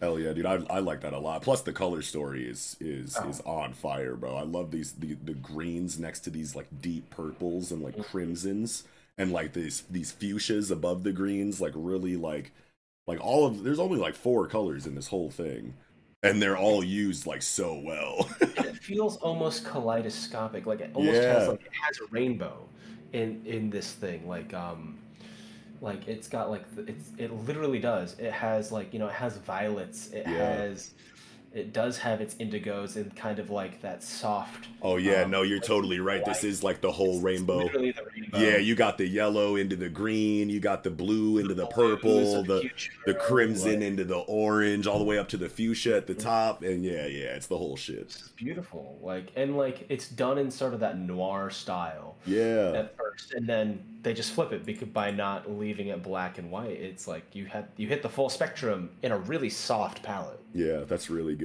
Hell yeah! Yeah, I love that. But this fight is tough. Um, Yeah, yeah, I wasn't here for the last review. Um, but like the one thing that like just feels iffy to me about this entire situation is like, yeah, you have this poison in you, but like, why couldn't you communicate this to the family anyway? yeah, Yeah, um, like I like I understand like if they're trying to say like this is just like a flaw of like Kyoichiro's character to like you know be the one that takes everything onto his shoulders and and and and and try to leave his family out of it for their sake like that's all fine and dandy but this is still a very well fleshed out and loving and understanding family that gets each other on a very deep Yeah. level so Um, like it doesn't make sense that he wouldn't communicate um you know his situation despite the i the idea that he wants to protect them by not telling them like sure that's Yeah. fine like only on the surface for me but like the the more you think about it and the more you like you know consider the family dynamic that's been established so far it doesn't really make sense that he wouldn't just tell them what's good before I mean- before leaving go ahead and run and disappear Yeah. but be like hey yo like i understand it makes more sense for dram- for dramatics and and and, Yeah. and plot progression and whatnot but it, that just felt a little clunky to me personally that's fair. That's fair. I honestly think about it as um, Kyoichiro. He's afraid to die like a normal person, and he doesn't really. He understands it. He's acting as if he admits it, like he's accepted it, but like deep down, you know, nobody wants to die. No one Sure. wants to accept that they're gonna die. Right. And so I think that he's literally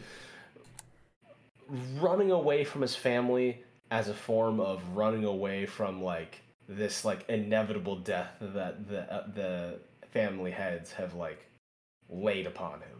Mm.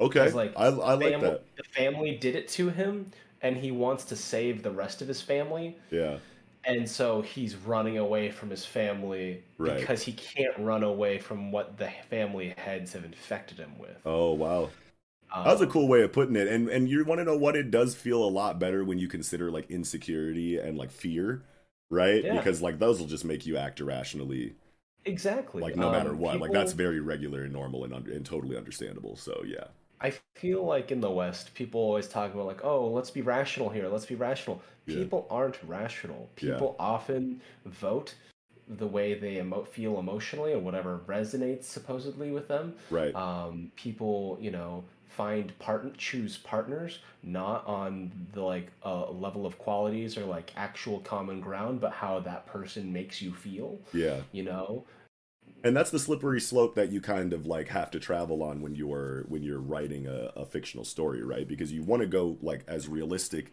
as you can in certain areas to like really tap into that relatability factor but like realistic doesn't always translate that well into like fiction right Yeah. because it's like for example Lucky Land Slots asking people what's the weirdest place you've gotten lucky? Lucky? In line at the deli, I guess? Aha, in my dentist's office. More than once, actually. Do I have to say? Yes, you do.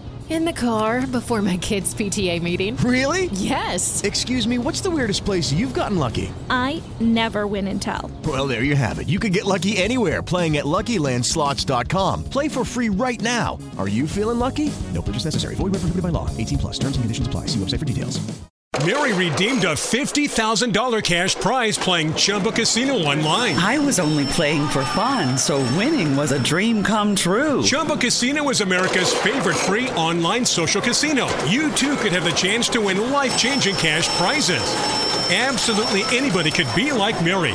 Be like Mary. Log on to ChumbaCasino.com and play for free now. No purchase necessary. Void where prohibited by law. 18 plus terms and conditions apply. See website for details. The voice in the preceding commercial was not the actual voice of the winner. you know um in in the real world there are a bunch of people with the same name you might have multiple people in your immediate friend circle that share names and it's Oh, like that's fine in the real world but you throw a bunch of people in a comic book that have the same name and that's gonna get awkward even though it's realistic that's just not a good idea to do for your story so like when you talk about like rationality like when you're when you're talking about plotting and scripting and writing a fictional story you want to make sure that the characters are always doing something rational if they're rational characters. You want to tie that logic back in a way that doesn't break immersion because it's so ridiculously illogical. You know what I mean? But at the same time, it's like that can't be applied to every single instance of rationality in a fictional story. There are definitely a lot of like subtextual ways you can communicate irrationality in ways that make sense in your fictional story. Even though originally I said, I don't think this makes a whole lot of sense for him to not tell his family you know what I mean, like what he's going through, and it felt like a narrative like device by leaving that out of the story. I was like, oh, okay. So Kyoichiro, based on my understanding of him, would logic like like I feel like Kyoichiro would, even though he's in this situation, still tell his family what's going on instead of just being Mhm. completely silent and mysterious about it. But when you factor in what he's going through mentally, and like especially the way that you put it with his fear of death, and that beautiful analog that you created, and that beautiful like um uh uh why am I blanking on this word right now? Uh oh my god. explanation It was yeah, like you, you know what you know what I'm saying. Oh my Yeah, god, I'm like so mad at myself right now. Like even though even though like five times a day yeah, like like like once you consider that, um, then yeah, like you can you can make you know the irrational decision to not explain your situation to your family feel a lot better. You know what I mean? Like once you consider things like that. I'm so mad that I just like lost my thought on that. Now I feel like a fucking lunatic who makes no fucking sense. But hopefully you guys understand what I mean. Oh man, this was kind of interesting. I, I really liked how the team continues. They did this in the last chapter where they were all using their strengths to help suppress Kyoichiro and buy enough time for Taiyo to arrive. Yeah. Um, the part that I really liked was eight nine. Um, when Kengo mimics Shinzo and does his like body doubles Yeah. and just a ton of Shinzo's come out with like the the withered spider gas, and then he goes meow, and then it hits the gas, and the cloud has a cat face on it, and I was like, that's that's fucking adorable. That's very Kengo. Yes. And then I like that they did that to um, kind of hide Shinzo from like repercussion. You know what I mean? To have all those body doubles. Yeah, Because, for sure. um, Can't find the real one, so his you know his HP isn't at stake. hmm I thought it was clever. I was like, why? uh, Initially, I was like, why him? And I'm like, well, that makes sense. Of course, there's gonna be like that kind of thing. Yeah. That it's a safety measure, and I Yeah. appreciate that. Hell yeah. Inside of the choreography, I was like so blown away by just like the level of like landscape damage and manipulation that like Futaba and Kyoichiro like both have in their arsenal. It makes a little bit more sense for Kyoichiro, I want to say, to be able to like I mean like it makes sense for both of them because they're both powerhouses, but I like just remember, you know, Futaba's a, a, a power set, you know, um, operating inside of like wind and like momentum and you know Mhm. like things like that. So she can create these like force waves of like you know kinetic force pressure you know what i mean or whatever. And i'm sure that i just like don't have like the proper like understanding of her ability maybe in this in this critique that i'm giving here. But i'm sitting here going like futaba can do shit like this? Like raise like whole walls of earth out of the ground? I was like that's Mhm. fucking insane. Not that it doesn't make sense because like all you have to do is just put the put the power output wherever you need it to be to allow this kind of thing but i just like wasn't like ready to see futaba do that. And then like later on in the chapter Kyoichiro does his steel spider stuff and then just makes like a giant wave of like Avalanche. like rocks and shit. And i'm just like bro like where are the strings connected that are that are do it's just like so hard for me to like picture the strings doing this Yeah. you know like i'm like holy fucking shit I wonder about that, or like, is he because he he's having like this poison bloom, right? Is he still like going through like a bloom power upgrade, like a spike of power? Like the idea of like it's killing him, but it's also enhancing him, and that's why it's killing him. Is it's it's overclocking his Mm. abilities, perhaps? I don't know. It's not really stated. It it's not even really implied, but it's Right. like, hmm, there's a potential in there. Like I could see that happening. Like Yeah. like um I was just I guess I was just waiting for like a Togashi style or like a, a Mm. Gege style, like superimposed like narration box, like over the thing explaining like why the power was able to create this effect. Maybe we already have enough in the story to explain this, you know what I mean? And I just don't remember it or whatever, but I just remember being so taken aback by like the amount of like landscape and like environmental influence that Yeah. these powers are having. right collateral now. damage. Yeah, I was just we're like, not holy used to seeing shit. that. Yeah. Um, especially because like I think the reason we don't normally see that is because they're assassins, and so like for Mhm. them, they try to exert the most amount of pressure with the least amount of force, kind of thing. Sure. Um, and so, but this is them like just going all out, no filter, no all limits. out, yeah. no holds barred. Like this is a family fight feud. This is a family feud. It's supposed to be messy, and so I think that the environmental damage is kind of like a visual indicator of like how volatile this family fight is, Yeah. and how like you know they're afraid of the family being torn apart, and these are people that are willing to move heaven and earth, and it's a lot of earth Yeah. to like keep this to like keep this shit together. Um, that's kind of what I'm feeling. Um, I expect kind of a explanation next series, just because Taiyo literally just makes contact with Kyoichiro, like forces his way through Yeah. the steel spider net, and like That was raw. grabs onto him. Yeah, that was super raw. 2021. I was just like, oh, Yeah. oh. Yeah, I was like, oh Um, fuck, what are you doing? But then I'm like going back through the chapter and I'm like, well, nah, because we totally get this flashback of him talking to dude, Kyoichiro's homeboy. Mhm. Or whatever. And he's, yeah, and he's like, that power will save Kyoichiro. Take that profuse blooming with you and face off against him. So I'm assuming that Taiyo's very unique style of blooming might just be like a Mm-hmm. direct counter to Kyoichiro's style of blooming with this poison. Either that or it's something where like they cancel each other out if it's not a direct counter. I and the poison isn't. Yeah, yeah. I, I, I want to assume that that's why it's okay that he's just outright grabbing him despite the peril. I you know? think.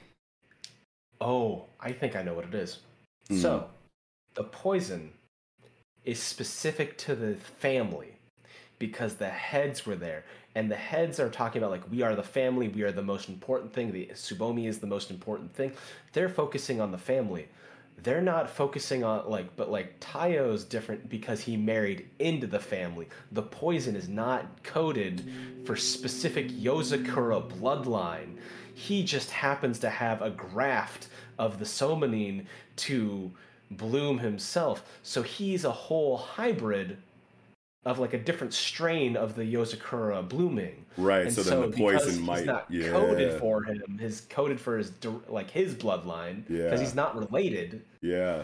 to the Yozakuras. It's not going to affect him as bad, and it might be able to balance the whole thing out. I like It's that. um, it's like um like inbreeding, right? Like the poison could Oh. be a form of like inbreeding, right? Because like um like uh, a lot of royalty, like the Habsburgs and stuff, they had uh, massive genetic deficiencies because their blood pool, their gene pool was so limited, and they kept rel- marrying their relatives and stuff to Mm. like maintain monarchy. So I'm taking that idea of like limited gene pool, introducing a new bloom, a new strain into the like the genetic pool that is the bloom. Mm. It might help balance things and like revitalize and bolster the like constitution of the plants themselves. Mm. Because I really we like this because Like I didn't- pugs. Yeah, it's like the like especially when you were saying about how the poison is specifically coded for, you know, blood-born Yozakura family members, and Taiyo doesn't fit that description because he was married into the family and then received the power later and the blood later. You know what I mean? So Mhm. this isn't something that he was. Yeah, I like that. I, I really like. Yeah. He's not coded to be affected by the poison the same way the rest In of the that way. family is. Yeah. Yeah, yeah, yeah. Uh, so That's yeah, cool. it's like it's like pugs, right? Like Yeah. I, I ran into a pug yesterday.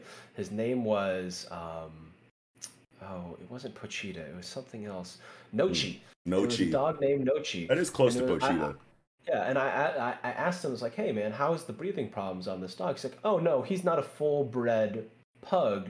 He's like a little bit of like lab in him, and he's you know we we enlarged his nostrils when he was young, but Mm. we really didn't have to do too much because he's not full bred. And I was like, um, it reminded me of like people doing dog breeding and like undoing specific dog breeds to like alleviate genetic problems. Mm. So I feel like this is kind of that kind of vein of thing That's cool. That's a cool way to look at it, when bro. it comes to like the Yozakura blooming strains. Yeah, I think I like, um, you know, and it could obviously just be an entirely different explanation. We'll have to see what Hitsuji Gondaira has for us in the in the coming weeks. But I think I like both of these ideas.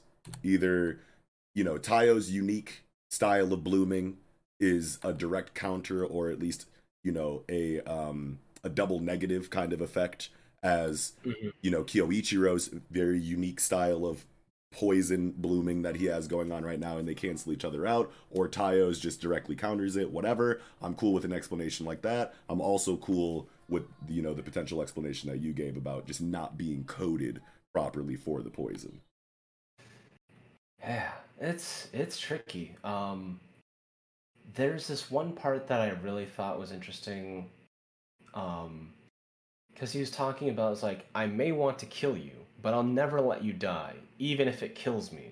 And so when he's got uh, Taiyo wrapped up, he's saying he's like, "Hey man, these threats defeat threads defeated the Yozakura family heads. They'll cut you if you move." yeah and he still goes through it.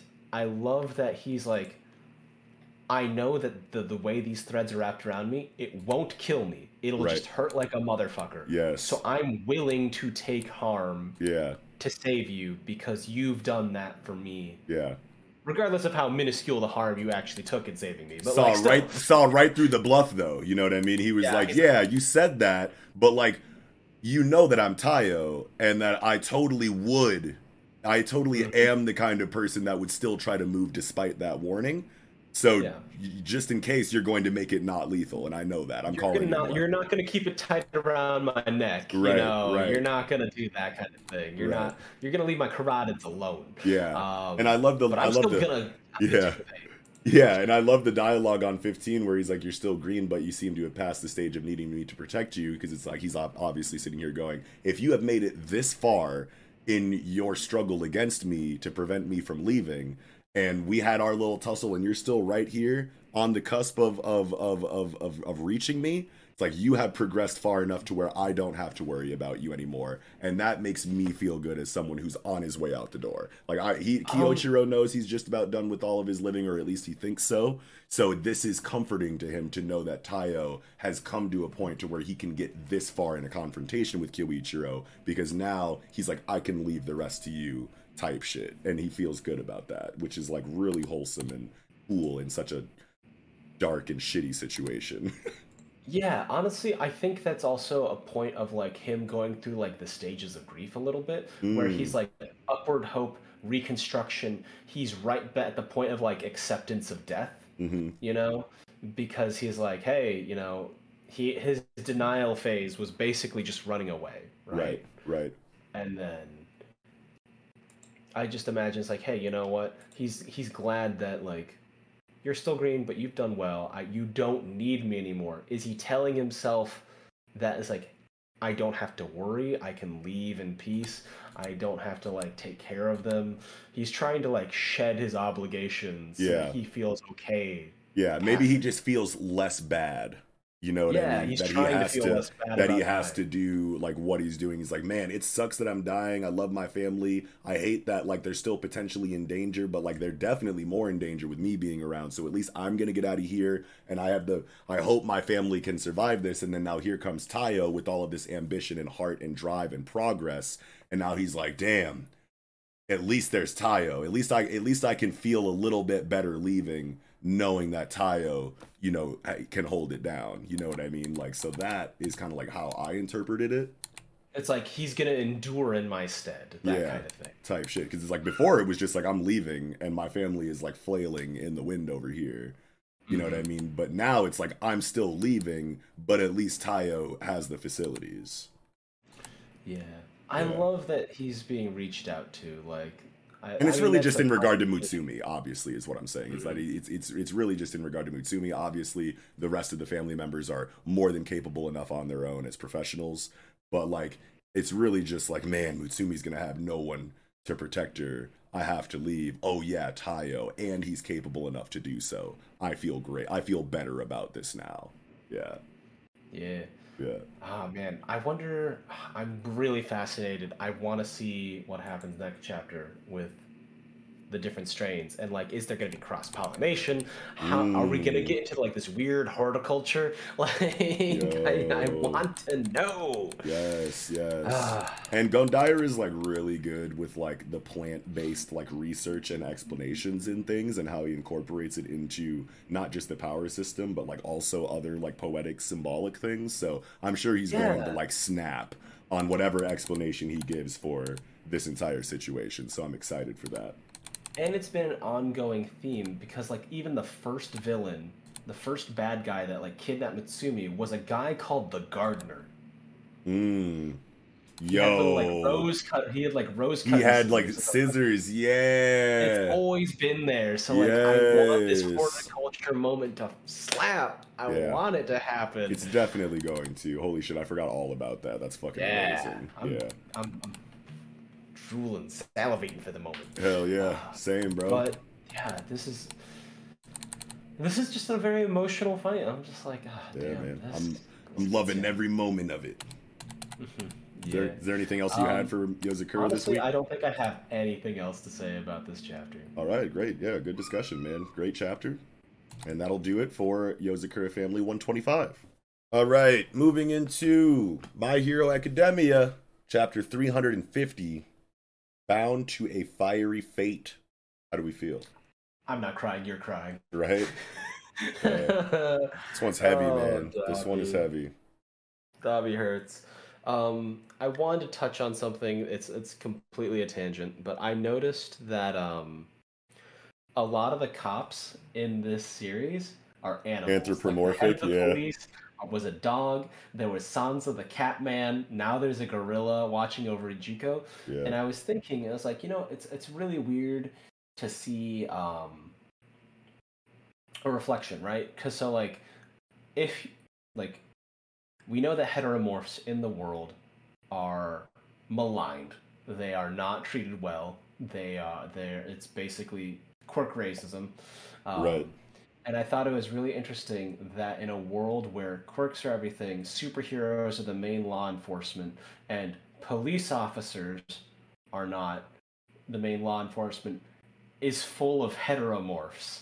And I was just like, that is very interesting. That like the Oh. second class of law enforcement is full of second class citizens in the eyes of the public. Yo. So those who don't have great quirks or quirks that are more suited for law enforcement and less about combat or the heteronormative heteromorphic quirks, they get relegated to police work. They even told this like like in like uh, the beginning of the series, Midoriya was told by All Might, was like, "Hey man, kid, give up about your dream. Like, just become a police officer, dude. Like, you can still help, Yeah. still be meaningful, but Yeah. like, I'm trying you to think of like too many examples where a heteromorph is really in the spotlight like that. It's really just Gang gang Orca gang orca, like- right?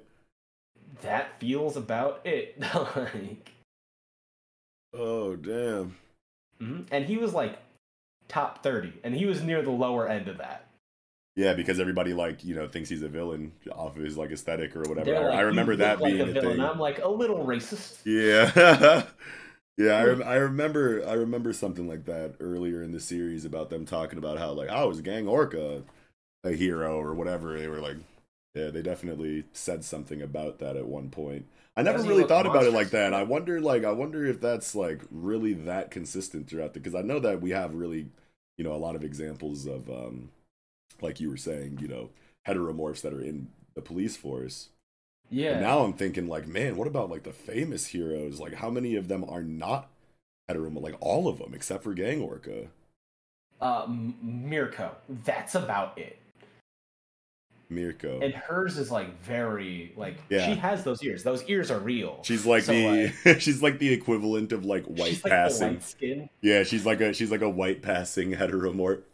hmm yeah, Yeah, the super Yeah. light skinned, uh, one eighteenth on my mom's side kind of heteromorph. And I'm just like, oh, that's so rough. And like, you know, being biracial, it's like something that I'm like, I picked up on like Yeah. kind of quick, and I was like, hmm, hmm, Yeah. hmm, ironic, ironic. But it's also at the same time, like Japan's police force functions in a very different way, in more of a civil servant method as opposed to like what we're familiar with in the U.S. Right. So it's like I can see that, and I, I just like I was like, you know, coming from the lens that we're coming from. I was Yeah, like, nah. Interesting choice. Interesting choice. Yeah, having there being, you know, a very clear abundance of heteromorphs in the police force and a very clear lack of them in the, you know, main hero spotlight is like a really cool observation. Yeah. Um, but that's just kind of what I want to touch on before we get to the meat, Yeah. the meat, the grilled meat of the situation. Dabbers. Dabber Todoroki. Okay, so Yeah, dude, this this was just so well written. Like this is this is Horikoshi's like one of his biggest bags, man, is Mhm. the writing of these tragic characters and just characters in general in in My Hero Academia have always been written pretty well to me or very well. Um but like Dabi specifically, like it's like man, whenever it's Shigaraki or Dabi that's getting the focus, like the storytelling just gets so deep and so yeah. Yeah. you know what I mean? Like this whole situation where Dabi burned himself to death and then Uji uh, all for one and Ujiko like fixed him up and he was supposed to be like, you know, a throwaway vessel or, you know, all for one basically if he needed a new body. But Dabi was like, fuck that. What y'all talking about? I need to get back to training with my dad. Fuck you. And then they were mm-hmm. like, all right, well, whatever. He likes his dad too much. So we fixed him up. He'll die in a month anyway. Just let him go out there and fucking burn people to death until he dies. And then he comes Yeah. back like to join the League of Villains. Years later. Yeah, and Years it's like, yo, how did you survive? And he's like, because I'm fucking pissed. And it's like, oh shit. I'm It going to make it everyone's problem. yeah, and it, it kind of goes back to what we were talking about in like the Ayashimon segment about like the mind body Mm-hmm. relationship and and how like you can die of a broken heart and how being in a really good mental space can heal you physically and things like You that. And it's like spite. Yeah, like straight up, like this dude is definitely supposed to be dead, but his like determination to enact his revenge on Endeavor is literally keeping his body moving, and it's like, okay, What's that joke? Uh, through spite and God, all things are possible. hey, man, my favorite one is the world be damned. Doom endures. like whenever Doctor Doom gets dialogue about like perseverance and like mental fortitude despite oppressive physical resistance, it's just mm-hmm. like, oh yeah, inject it. Oh man, it's there's I love these chapters because it really confirms what I've been like. I've touched on the idea that like, hey, have you guys noticed that Dabi's like burn areas are spreading? And I'm like, yes, now it's the it's it, like I remembered it when they first introduced him back with like the big white coat. You know, when they're just like, here's the villain side, here's the hero side. And I'm like, hey guys, don't you think he looks a little crispier than normal? Yeah. Wait a minute, where's that white coat?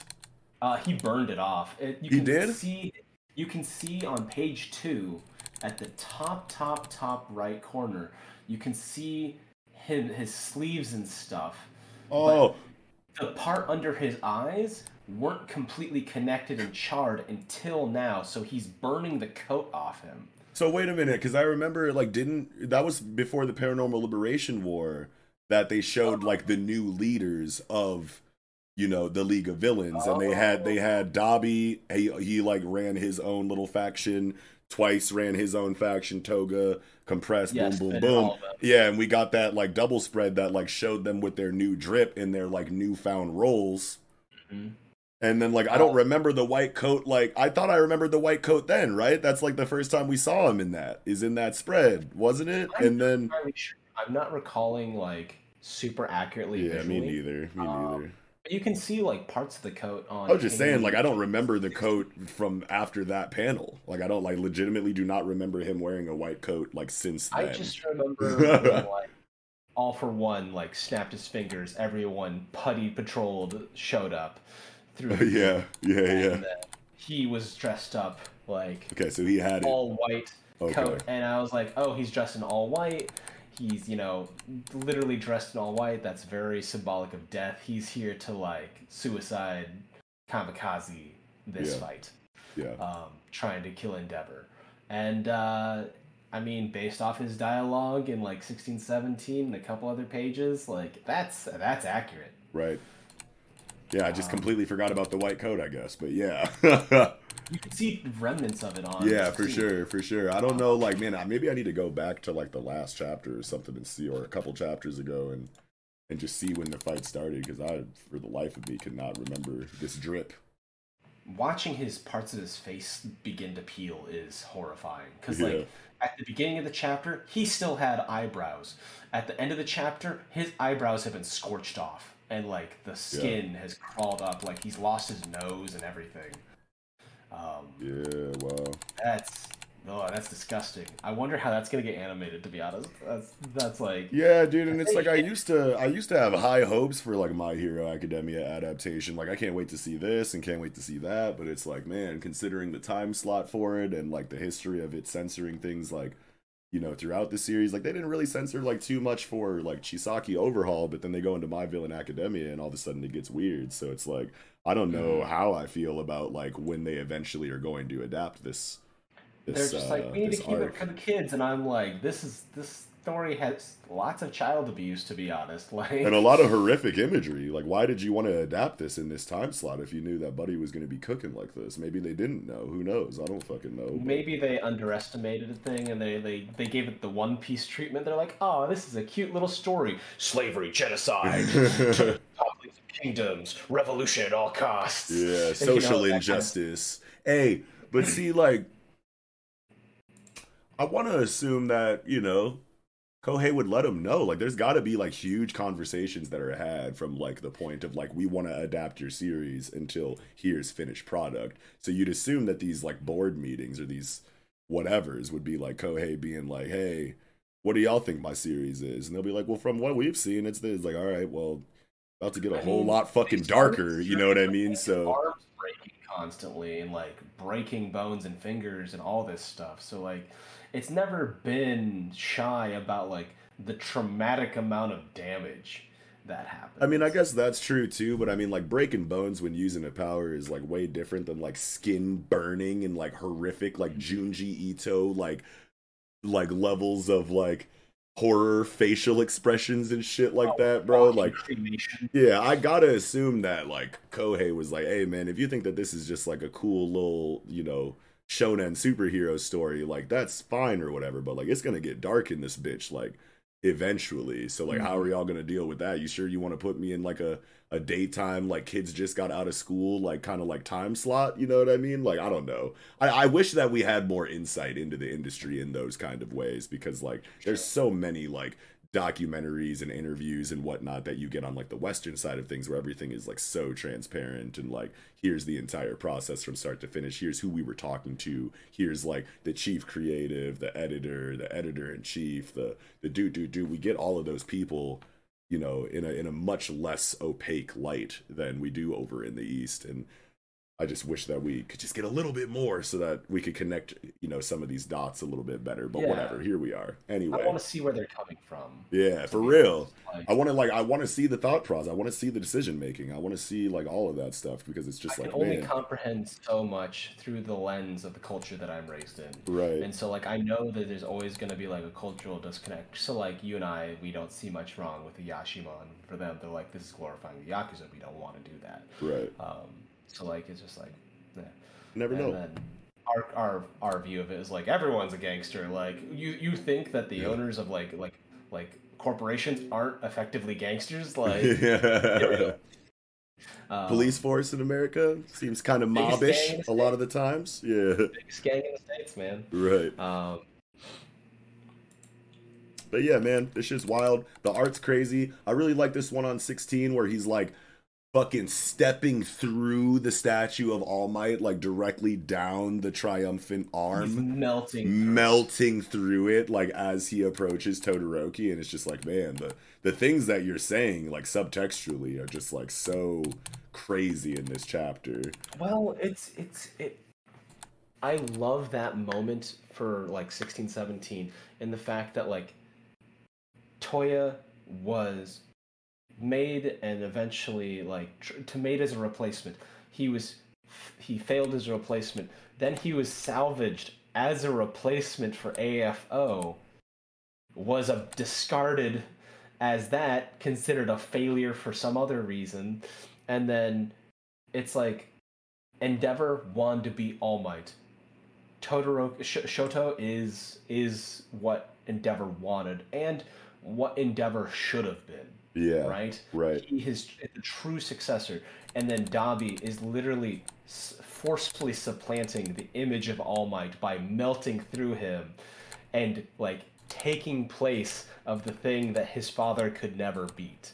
Right. And so I love like symbolically like and like Dabi is like move over All Might. I'm the final test. I'm Yes. the one you truly need to beat. Um, because he really just wanted to be seen. Right. And the thing uh, that ties it all together is, you know, the fact that he wakes up after almost dying to be fixed by Ujiko and the rest of these guys as they're trying to coerce him into joining their family. And he's like, nah, dude, I gotta get back to the crib. Like, what do you mean? I got training to do, my family. What the fuck? My dad's probably looking for me. Fuck y'all. And then he goes to the crib and sees him just, oh, Dabi's gone? All right, well, then we're gonna do the same shit with Todoroki. Like, let's try with Todoroki then. You know what I mean? Yeah, he's like on some next shit. You know what I mean? So he's like, oh, okay, so that's how y'all moving. You know what I mean? All right, I'll be back. Yeah. You know what I mean? Like that moment right there is like what ties like all this together. And I want to say that one of us, I think it was Kiko, long time ago when we were talking about, you know, when we first started talking about, along with everyone else, the possibility that Dabi is Toya. You know what I mean?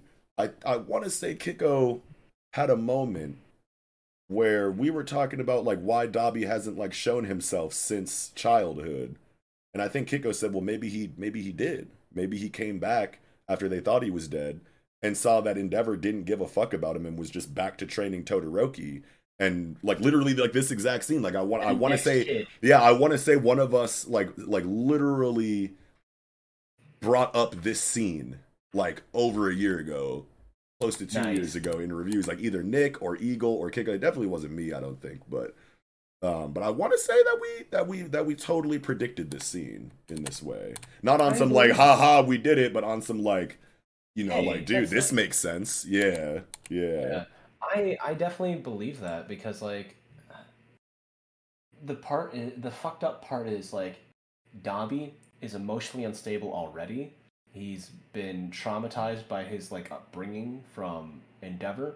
Like the part that like all for one lost his grip on him is said we failed. He was like, "Oh, we tried our best to fix you. We failed." But that triggered him into th- reminding him of like all the failures of like his dad and him and we failed. And he's like, "No, I can't fail. I must go back. I must succeed." And then he goes back and he's like, "Oh, you already replaced me. I'm I'm I really was a failure. You didn't think about me." And he's young, he's traumatized, he's not thinking about it. Endeavor thought his son was dead. He Yeah. didn't even th- consider the fact that he's alive. He d- like Dabi's not taking the time to think that maybe this guy that said, "No, you can't leave. You have to stay here." And like work with us, and we want to help you, so you should work with us. Yeah, may have left a fake body that his family buried and like he just never thought that through. And that's his like villainous mistake right? That's the stake that turns him into a villain. Yeah. That's his uh, hamartia. yeah. Yeah, and so he's like that's the day that toya died and Dabi was born. That's such a hard image like praying before your own shrine. The own shrine in his own family home of like Yeah. hey you're dead. And he's like oh well i'm dead i'm dead. But yeah. you know But Dabi's here now. like a revenant i still have unfinished business. And i will limp this fucking nerve damaged corpse to its end. Um Yeah, wow, that's crazy to me. I love that that's that's so hardcore right. um, and it's strange because like he misunderstood so much. yeah, You know, like if he had like taken a moment to think about it, maybe he could have salvaged something. right. But at the same time, if he had gotten love or affection or acceptance or like the relief that he was still alive, he may not have had the the force of will to keep living. And he Man. would have unraveled and fallen apart in a month. Yeah, man, that shit is deep, bro. I'm just It's like, like, yeah, you know, you're, you're, you're at a lose lose situation. And, uh, you know, if you can't win, at least get what you want, kind right, of thing. right, right. that's where he's at. That's his Yeah. mentality, and, and I think it's interesting that he uh, he always espoused like different philosophies, and I feel like he never believed any words of that he said. He was like, "I want to make Stain's philosophy uh, reality, right?" But Stain was like, "Heroes should be selfless, and those that should." aren't selfless should be cold and i think that he latched onto those who are not selfless should be cold attached it to Endeavor. I get to kill Endeavor. Stain's ideology is the one for me, Mm. even though I'm probably the most selfish member that proclaims Stain's ideology, like compared to St- Spinner. Spinner's Yeah. like, hey man, Shiggy, are you okay? Are you all right?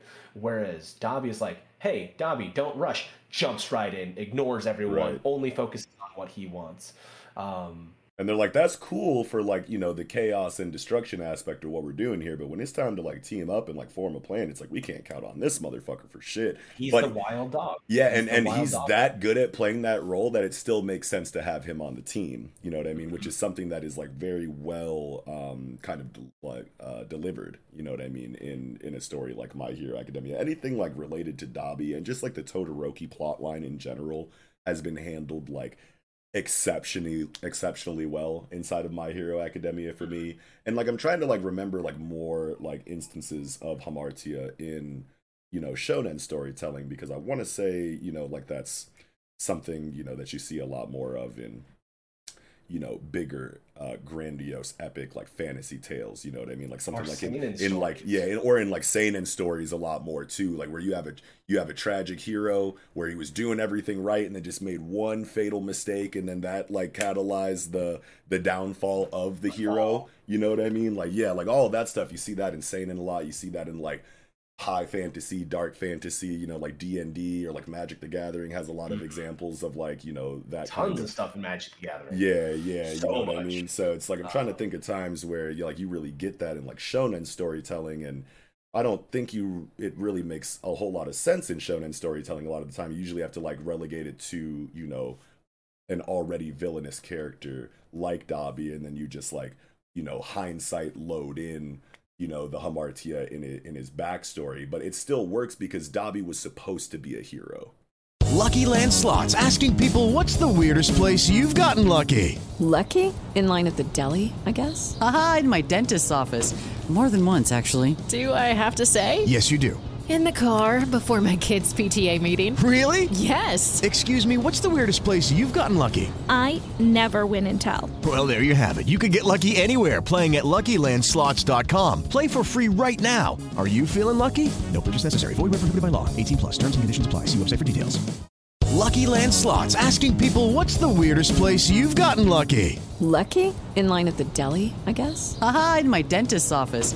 More than once, actually. Do I have to say? Yes, you do. In the car before my kids' PTA meeting. Really? Yes. Excuse me, what's the weirdest place you've gotten lucky? I never win and tell. Well, there you have it. You can get lucky anywhere playing at LuckyLandSlots.com. Play for free right now. Are you feeling lucky? No purchase necessary. Void where prohibited by law. 18 plus. Terms and conditions apply. See website for details. You know what I mean? Like he was being trained and built up, and if he had a fucking decent parent, you know what I mean? Like he would have been a hero. You know what I Yeah. mean? I So mean, AFO, it's it's it's like what I was saying about like Shigaraki. I genuinely believe that AFO waited for these kids to be fucked up by the the dysfunctional dynamics in their families, maybe even like worked to create those dysfunctions within the family, like pressuring family by various means, finances, neighbors, just constant barrage of stuff. Um, and then just waiting for the moment to scoop these kids and then further break them mentally and groom them to be his potential vessels and successors. Like Yeah. that's that's kind of what he's doing cuz like imagine the Todoroki family without having found the body for Toya and then Mm. Toya coming back and they'd be like we missed you so much like his mom, his brothers, his sisters would be like, "We missed you so much." Yeah, the fact that he knows that they thought he was dead and moved on that quickly is everything in this situation. Because he was ready to go back and be back with his family. If he, He would have, wanted to be if he would have never went back and still had just spent this much time away from them, he could be trying to, you know, um, uh, reintroduce himself to them in a way different attitude. You know what I mean? Like, oh, obviously, there'd have to be a whole bunch of different storytelling that was told in regard to his character to make that happen, obviously, and that's what we're talking about right now. But, like, the fact that he went back once and saw that is, like, really the moment that Yeah, created Dabi. Absolutely. And I don't think he ever came back because he felt like he wasn't strong enough to kill Endeavor. And that's why he never ever went back. He's like, I don't need my family. The only reason I'm going to go back is to kill my dad. Um, and he just spent all that time trying to get stronger. And he's like, this is the moment. This is the strongest I'll ever be. And soon I will be consumed. I will. And like, he talks uh, like that final spread where he's like telling his brother, it's like, hey, he dehumanizes his dad by calling him that thing over and over, and he's like, when I kill that thing, that'll be the mark I've left on his on this world. Like killing Endeavor is his way of like living beyond his like half life Yes. of a of a of a lifespan. And it's also his um, way of communicating to himself, the world he occupies, etc. That like you can't get away with something like this. Like you don't get to be a hero that's loved by everybody after doing something like this to me. The world needs to know that this is the kind of hero that they're admiring and that they're glorifying and that there's something terribly wrong with that. And the way that they'll learn is by losing that thing in a very humiliating and and and truth uh exposing way. You know what I mean? Which is obviously the very chaotic, a very chaotic and, and destructive route, which we all know makes sense for where Dabi is in his character arc currently. So Oh, it all just no. feels great. th- like the idea of um page 7 I should apologize to mom and everyone and dad still needs to see what I can do he needs to be seen he wants to be seen um it's it's like those uh copycat school shooters that Uh. like they want to be famous they Right. want the head they want all the blame they want the the the headlines and the fame you know that kind of thing and Right. that's kind of what dabi's doing i want to kill the guy that caused me the most suffering in my life by never acknowledging me If you won't see me, the whole world's gonna see me in this way, will see me. which is the And the exact opposite of the way you wanted the world to see me originally. So fuck you.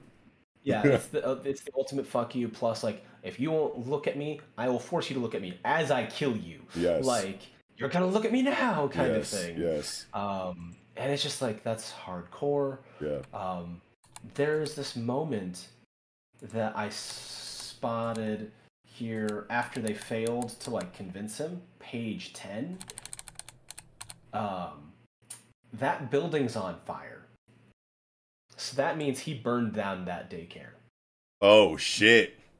and uh, there was a moment when he was trying to drag down Endeavor in the public view. When he's like, I didn't even notice that." first-" When he's like, "I'm Toya Todoroki, and I was abandoned by my father. I was left to die. He abused me. He abused all my siblings in an attempt to perfect a quirk. He did the shady ass quirk marriage, and he's like, I've killed thirty innocent people." And I think that might be that daycare that he was in. Hey yo, wait a minute. Where did he say that again? Um, it was the video after Hawks, after the Oh. Paranormal Liberation Front. He creates this video. He's like, "Hey, Hawks killed a guy in cold blood. They do the government does shady shit. Superheroes do shady shit. My dad is the worst. He did quirk marriages. He beat children. He abandoned me. I'm his son, and I have killed 30 innocent people." And I was like, "Okay, what does that mean?" Right. I was like, overall, like, how are you doing it? How do you judge it? What is your morality? Like, how do you judge innocence Yeah. when you want to murder and lash out at the world? And part of me is like, Oh. this is it. Yo. He woke up in a place, they're like, hey, we're just a bunch of kids. And he's like, I burned down that building to escape and get back to my dad. I didn't care who I hurt on the way to get back to what I wanted. And that is the complete fall of Toya Todoroki. Yo, that was amazing. Because not only did I not, for whatever reason, notice this like burning building and like connect that dot the way that you just did about how like he he burnt that shit down like to escape or whatever. But also like that line of dialogue from the video earlier in the Paranormal Liberation Front War arc where he said I killed 30 innocent people. And like, yeah, the way that you broke that down makes a lot of fucking sense because it's like, who is innocent to Dabi when he is mad at the world? Because like you want to assume that anybody that he's gone out of his way to kill since becoming Dabi and joining the League of Villains, he probably didn't see as like innocent or whatever. He probably had his own reason for for killing them. But like these kids from when he was still a kid that he had to burn down this joint to escape from, he probably like regretted that for a little bit. Like, damn, I'm sorry, kids, but I had to get the fuck up out of there. So he could probably see them as innocent, but easier than he sees any of the other innocent Yeah. people that he's killed since think- rejoining the the team. Yeah. I think the other people that he's killed, you know, in his attempt to get stronger and per- perfect his flaming fist technique, um, he probably did the same thing and chose heroes that he viewed as selfish and like basically endeavor substitutes. He hunted down flawed heroes in the system and burned them down to the ground. Wow. Um, and so he never viewed them as innocent, but those were the people that he killed to get stronger. So that's just my take on it. Um, no, that was fucking beautiful, fam. thank you. Yeah, I loved that. That was that Um, was incredible. It's it's tragic, man. This this this chapter hurt. Yeah. I wonder I wonder if we're gonna stay on this uh on this area of the conflict for the next chapter or if we're going to switch think- perspectives. I think this I think this is time for to- the Todoroki family uh, brawl. Yeah, but you know how manga could be. They'll be like, "Oh yeah, you really want the Psych, continu- psych, psych. yeah, you want the continuation of this, don't I you?" prepping Yeah, before I get to the meat of it. yeah. It's like, nah, we're gonna set this up on this drastic cliffhanger. Like, yeah, Todoroki versus Dabi next chapter, and then it's just gonna switch back to like Uraraka versus like Toga or something, which would be totally fine. But I could just see it happening that way. I, I don't know. I feel like it's gonna be this because they need something to occupy the time that Mhm. Deku is traveling to Mm, Tomura Shigaraki. yeah. So I think they're gonna do that. They're gonna flip back to Himiko Toga versus uh, the girls, Yeah. and uh, Oh yeah, I forgot then- Asui was there too. Yeah, yeah. and then maybe all for one, one of the two, and then Deku arrives, Shigaraki, final fight, conclusion of the story, epilogue. Yeah. That's kind of where I'm feeling. Um, I like that. But like, there's only three other fights before the big fight, so like, Yeah. they're gonna have to do something. Either that, or they're gonna bounce to the AFO fight, then loop back to the other thing. I could see them going I- to the. I could see them going to the sh- to the sh- uh, to the all for one fight after this because that's where Endeavor's Or at at, right? prepping, right? Yeah. Like, well, no, because that's where that's where Endeavor's at, isn't he? He's like face to face with all for one. Ah, yeah, and then Yeah, so it makes sense to brothers s- are fighting each other. Yeah, it would make sense to switch to uh, to the all for one perspective coming out of this chapter, especially since. Ooh. Yeah, yeah, Especially him mocking. Oh, he'd probably love tearing Endeavor apart emotionally by saying, "Hey, you know, your son truly does hate you." yeah. Yeah. And I do too. But I just think it's funny how you have so much power and capability, and yet you continually fuck up. Yo. You know, it's like I just think it's entertaining Yeah. as a person that doesn't fuck up. You know? He would be like that, guys. Yeah. Like, come on. It's like, don't you want to see how proud of? It's like, don't you want to be proud of your boys? Don't you want to see? He just has like screens, Yeah. just like, hey man, here you go, and then strike him while he's you know grieving. Yeah. Um, that was some Doctor Doom ass dialogue you just hit though. Like, as as me, someone who doesn't fuck up, I was just like, oh shit, I heard Victor all over that. oh man. Hell yeah. But yeah, I just I feel like they're gonna like maybe do the prep to AFO and then bounce back to the brothers fighting after AFO is like, hey, we've set up our we've set up the premise of our fight, and I've talked a lot of shit to kind of bring like brothers fighting Endeavor back to the boys and have that full circle moment. Then maybe the Himiko Toga stuff. Then AFO fight. Deku arrives to save the day. Yeah. Final fight Shigaraki, and I feel like that would be satisfying. I just like those like there's only so many combinations these things are gonna do. Right, But, right, like, right. I think we're. I think. I think I like your um your idea of the progress though. I think that that would be a really cool way to get it. Hmm. I'm ready. Oh yeah, this is this is wild. Oh yeah. Do you have anything else for my hero this week? Um, I don't believe so. There was one moment where um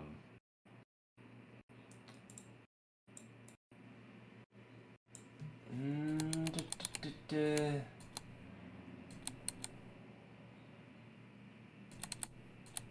No. I think Think you good? yeah, I think that's it. I think that's it. All right. Well, great conversation, man. Thank you. Yeah, dude. Likewise. Yeah, that was deep. That was that was deep. But I think that'll do it for my hero 350. All right, getting into the last segment, Piece de Resistance, One Piece chapter 1046, Raizo. Cover cover uh cover story That's what it's called. Germa 66. Ah, an emotionless excursion, volume 9. Two intruders in Pudding's home, Chocolat Town. I have no idea who these intruders could be. I feel like this is usually where Eagle gives his Um, insight into things. Do you have an idea? brothers, the Oh, Smoke oh. brothers. Oh, like you can yeah. see the little capes and stuff, and Yeah. like they've been, because like two of them have been in the book. So where are the other ones? Yeah, and I yeah, think yeah. it's the other siblings that are like, where the fuck are our siblings? So wait, two of them are in the book.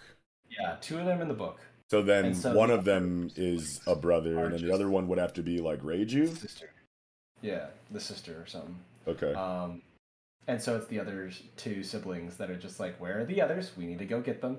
So I think they're just going to invade, and they're like, we don't have the book. It's on its way to the thing. We can't trap them in the book. Fuck. Yeah, that makes a lot of sense. I like that. Oh yeah. Yeah. Because I remember That's just, I just remember getting to the chapter and being like, ah, shit. I have What? no idea Yeah. who these people are, or who they could be. I'm not paying attention enough as I should be. Usually, that's where Eagle just comes in and goes, boom, boom, boom. This is what I think. And but no, I think you got. it. I, yeah, I think I think you got it. I think I think that makes a lot of sense. Yeah. Oh, Um, yeah. So, Yeah, getting into the chapter. some of your favorite parts in this chapter? Uh, I mean, I like I like the. Uh, I, I mean, this fight with uh, this fight with Luffy and Kaido is like so funny and cool, right? And it's like the, the the way that it starts off, where Luffy's like bouncing around, like while Kaido's just like, oh, this kid, like on the ground, and Luffy's like, hey man, what do you think I should name that last attack, bro? And it's just like, damn. You're really like that is so Luffy, but like that is like if I was Kaido, I'd be like, no fucking way. He's asking Yeah. me for help with naming his attacks while I'm like that. panting on my back, wondering how I got in this position. Like, god damn it, this fucking straw hat kid. It's, I mean, literal kids. It's just Yeah. reminded me of times where I'm like watching parents just be like exhausted by their children. Their children are just still running circles around them. Right, And I'm just like, yep, that's that's this fight. Yeah. right here. Yeah. I also really liked on uh, the the four and five spread the first uh, the first panel where Kaido's like, "I'm relieved to hear you still got sass, Straw Hat.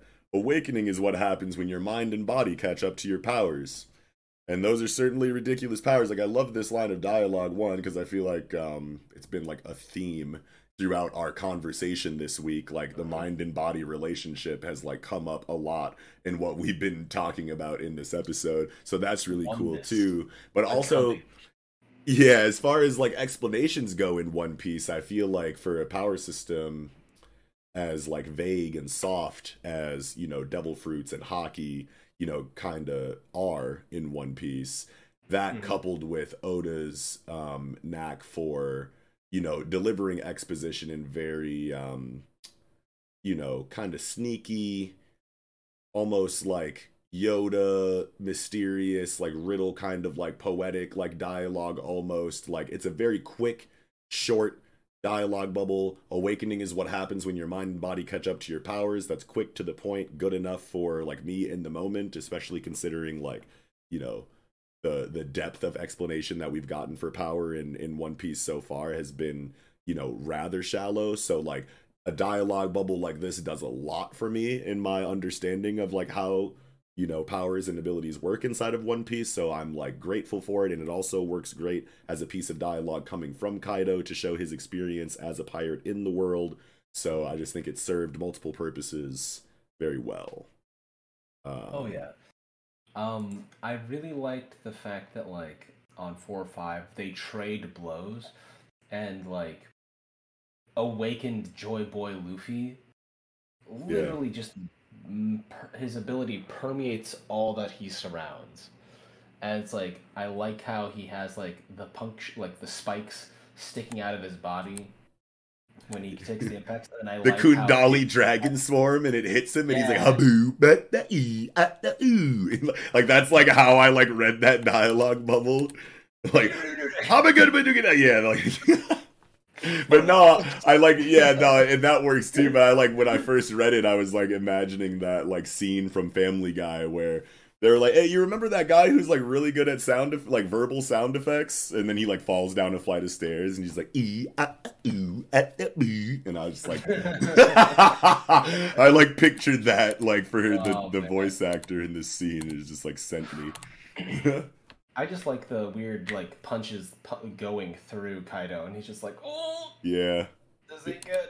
yeah, that's good shit. Um, I love that. And then I thought the really important part um, in this series when Raizo does the elephant bath. Oh yeah, before we get there though, while we're still on this like Kaido and uh, no no no no no no worries. I just I just uh before we move away, the panel on the bottom of page six where uh Kaido sends the demolition gust and then he fucking pulls his legs up to dodge it. Very Looney Tunes, which is obvious, but also Oh. like it reminds me of like the mask with Jim Carrey. It reminds me of like which is all like derivative, you know what I mean? Or of, of Oh, I mean, of it that kind of reminds me of anyway. that one scene from Who Framed Roger Rabbit. Who framed Roger Rabbit? Yeah, yeah, Yeah, yeah. where the taxi just like they hit the old car jack and the wheels shoot the car up and it just like goes over the bus or something like that. yes, yes, yeah. I, lo- I love shit like yeah. that. Yeah, the fact that I it's mean- clearly trying to pay homage to you know Tex Avery, Hanna Barbera, you know Looney Tunes like era, you know uh, animation comedy. Um, we've been seeing it all throughout, like Popeye the Sailor Man. Like we've been Mhm. naming all the references that everyone else has been naming, but this particular move was just like one that like you know fits so well, but just wasn't expected. Now that I know we're in this like you were in this you know style of storytelling for this fight. Like I, w- I was expecting like we saw the popeye shit. I was like yep all right great. We saw the tom and jerry like eye after images like all that stuff is sounding good. But like this one i was like oh we got that too? Okay we got them all. Like we got all the references now. The panel directly above that, he's got the Roadrunner legs. Yeah. dashing Kaido, and I'm just like, Yeah. that's pretty. Solid. I haven't seen this many like comic book references since Yu-Gi-Oh had Toontown with Maximilian Pegasus. yeah bro toon know, world toon world Toon World, Yeah. yeah. Oh my god. Yeah, That wow. was such a weird part of Yu-Gi-Oh, but I was like, this is hilarious. Yeah, but exactly. It was weird, but it was hilarious and it stuck. You know what I mean? Like it Mhm. was like that is, you know, for most people, the thing that is immediately like rememberable. Rememberable? Like, imme- memorable. Yeah, like like yeah, like people Yu-Gi-Oh. yeah, people will remember Toon World like before they remember a lot of shit in Yu-Gi-Oh. You know what I Yeah, mean? I think people like, yeah, you remember that thing? Oh yeah, the weird Toon World thing. Yeah. they remember that before Exodia, you know. And, Type like, shit, maybe, maybe, The series, yeah. the series is ancient compared to like the rest of the other series. I'm Yeah. like, I'm really dating myself. Like, I got into that shit when I was like ten or eleven. Yeah, it's about know, there it's for me like- too. Yeah, yeah, Mhm, And I'm like, yeah. dang, old times. yeah. Um, But yeah, man. Um, back to to Raizo though. What were you gonna say about Raizo? Oh, um, I really liked the elephant bath in like Jimbei just doing the fishman jujitsu ocean current soldier so, shoulder throw, Mhm. and like My favorite movie's got. Seeing how he did that. Like I love the transition from page thirteen to fourteen and like zooming out to see how he Yes. the entire base. That was a great reminded me- perspective. I feel like I'm not used to perspectives like this in One Piece for some reason. yeah, it's been. I mean, for like la- better part of a year, it's been very chaotic, and like a lot of people have been complaining about the paneling being this or that, and it's like chaotic. But I'm like, this is a literal war.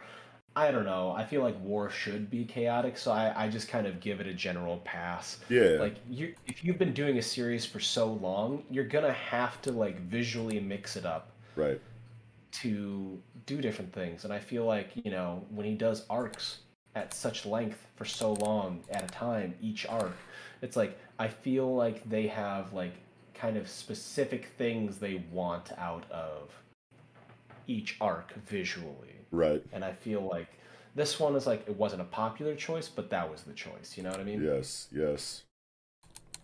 And like after watching like the Uro fight, uh, Ishigori fight in like Jujutsu Kaisen, I was like, yes, another grab intangible thing and Yeah. throw it. Yes. I love it."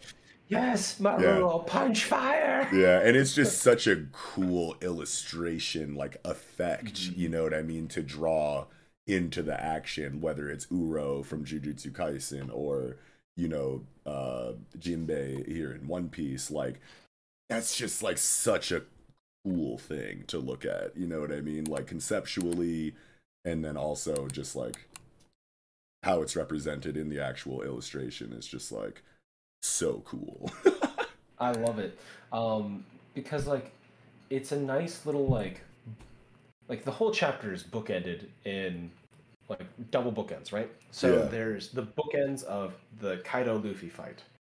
And then the next bookends, um, there's everyone giving in despair to the flames, and then the other bookend of that is everyone is saved from the flames. And the middle part is just Raizo acknowledging Zunisha and Jinbei saving the day, and that's like the center slice of that sandwich. Yeah. And I was like, you know what? Like pacing wise, within a chapter, fantastic, very simple, but like effective. Yes. And I love the dialogue too, where where Raizo's like, "Hey man, Jinbei, bro, like I got you." You know what I mean? Like, thanks for believing in me. Holy shit! And he's like, "Dude, my fucking captain believed in you before me. Why the fuck would I have an issue?" And I was just like, "Damn." I was like, yo, that's like cool points for Jinbei, obviously, loyalty points Jinbei's for Jinbei, just like just like very cool crew moment on behalf of Jinbei, but also just like a really cool thing for Jinbei to say, like in a vacuum, just like a cool line of dialogue. Like Luffy chose you samurai for our alliance. Why would I doubt you? Now come on, let's get this money. I was like, okay, Jinbei. Yeah. Dude, Jinbei's like top notch soldier, right? Yeah. Like he's the guy that you're like, oh, you follow orders, orders. Damn, dude. Yeah. Um, and like he's very upfront about like, hey, I follow you. I'm gonna, you know, listen to you, even if I don't think your orders are always the right. Like, but like, you're making, you're calling the shots. My job is to make that goal a reality. Right. And like, he even like, you know, when he was like, I quit the Big Mom Pirates. He was like, hey, you know what? You've been cool. I've always followed your orders, but like, I can't follow you anymore, and I have to tell you to your face. Yeah, yeah, yeah. yeah. And I'm like, respectable. Like Jinbei's always been like a big respect guy. Hell yeah. Um, man. Yeah, that's good shit. There's parts in that. Um, I love Hamlet's kind of reaction to Usopp, where he's like, "I want to save Kid and Kiku, and it's also save myself." And Hamlet's like, "Hey man, you want to include my name too?" yeah, it's like, bro, like who even are you? Like, I completely like, forgot you were a character. I know that I'm magically compelled to like be your buddy, but yeah. like, I didn't get rid of my self-preservation. yeah, let's get the fuck out Yeah, please save me too. Hell yeah. I love, the, I love the little character moments. I, I I'm looking at Sanji, and he just looks dilapidated. Yeah.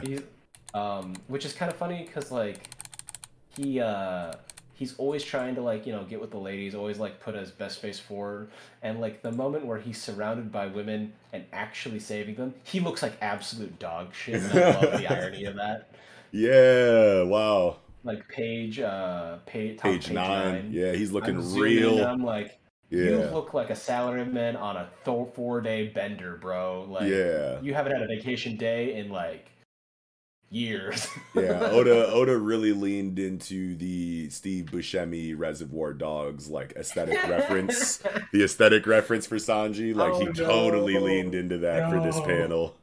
That's awful. I love that though. That's funny. Yeah. I can't unsee it now. Yeah. Oh yeah. I, oh, I I didn't I didn't know you didn't know that. That's totally like the aesthetic. Oh, that's, legit. that's legitimately the aesthetic reference for Sanji's design is Steve Buscemi in Reservoir Dogs. Holy shit! Yeah, you never seen that? uh Bro, I'm about to send it to you right now. It's like a whole like it's like a whole like just like image of all of the real life references oh, for character like who, designs who, who, in One Piece. Who's who? Yeah, like who are the physical inspirations for this? Yeah, I'm about to do this. Please, please. Yeah, awesome. One Piece character references. Yeah. Hold I just on. thought it was interesting to like yeah. have kind of like those character moments, like these are who they are, like, you know, um like Bepo, right? Yeah. Not, he can't handle heat. He immediately passes out. Um, you know, Brook and Nico, they're always looking for a next way out. They're they're they Yeah. don't really give up. They're trying to keep going. Like um, Apoo Apoo is still you know a shit talker and Yes. more concerned about saving his own life than actually like understanding the pain of others. Yes. Uh, and then you know Usopp being a coward, like I'm gonna do a thing. Oh, that backfired immediately. Like my sprinkler plant immediately like took flame and is fucked. Oh, we're fucked. Yeah. that kind of thing.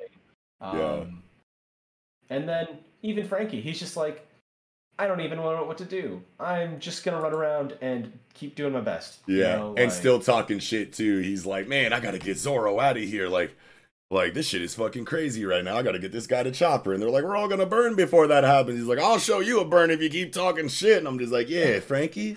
He's just crotchety and he's just like, I'm gonna keep plugging away.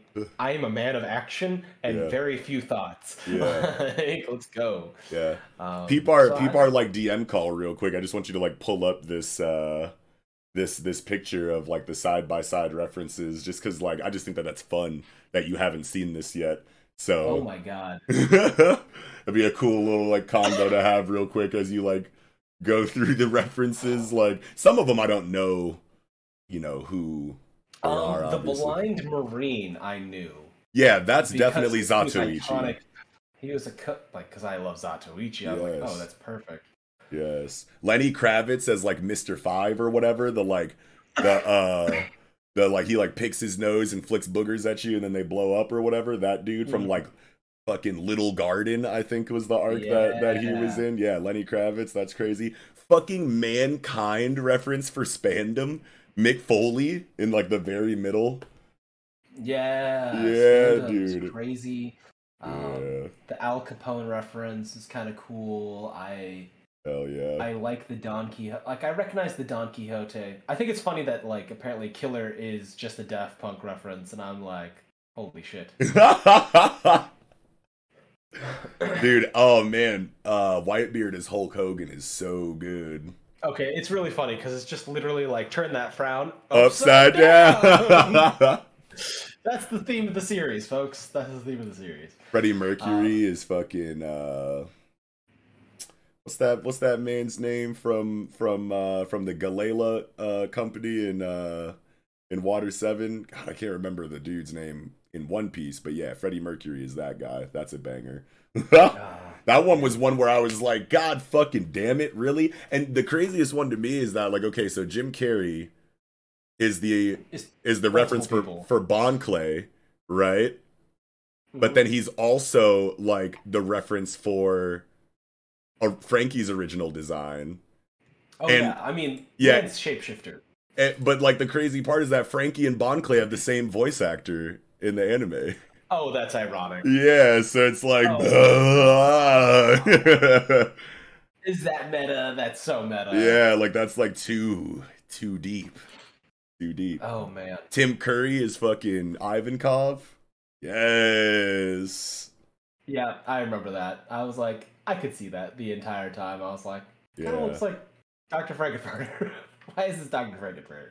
Yeah. I wasn't ready uh, for Stevie hmm. Ray Vaughan being ace though. Like that, like when I seen that for the first time, that shit shook me to my fucking core because I love Stevie Ray Vaughan and it should have been just so much more obvious to me, but it wasn't. That's wild. Yeah. I like it though. Hell yeah. Um, so there's actually more references that I want to like dive into. Like, Oh, so you oh. have like the celebrity references. Yeah. I want to like dive into like the mythological references. Yeah, yeah, going back to the chapter? Yeah, yeah.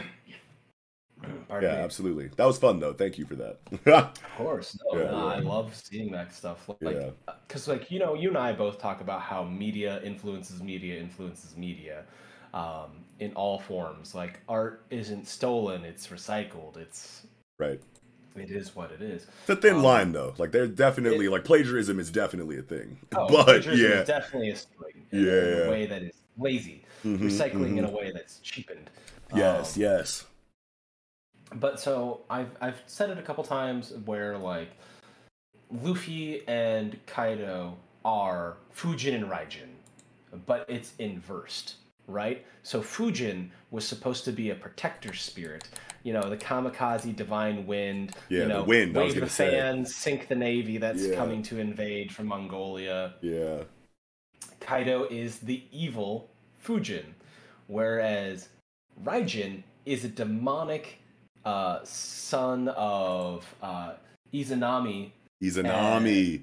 Oh man, the undead schoolgirl chick. Oh shit, the, like she's like an undead, maybe not schoolgirl, but like the undead.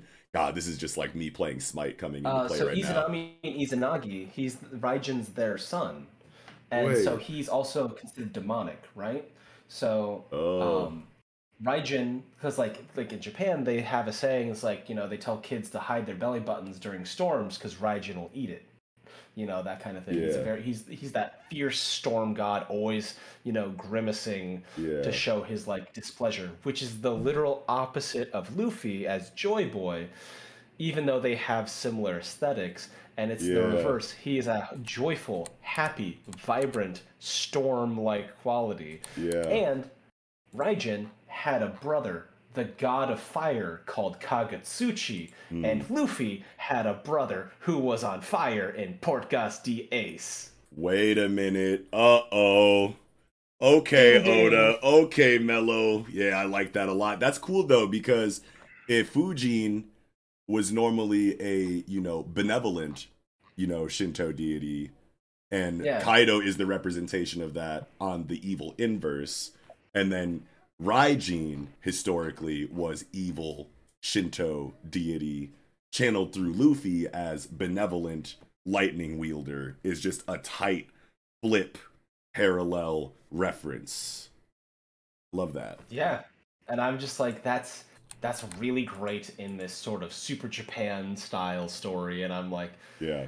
that's he's been having this planned for a minute. Like Yeah. I feel like what he did was he went backwards at the end, filled up the story. He wanted to get all the beats he wanted to have, and then just wrote the story from the beginning, from the character's perspective, hitting all the beats that he wanted to, and that's why it's taken such a long time Yeah, I love that. because he's like, I want to explore everything I want to explore in this arc to hit all the beats that I want.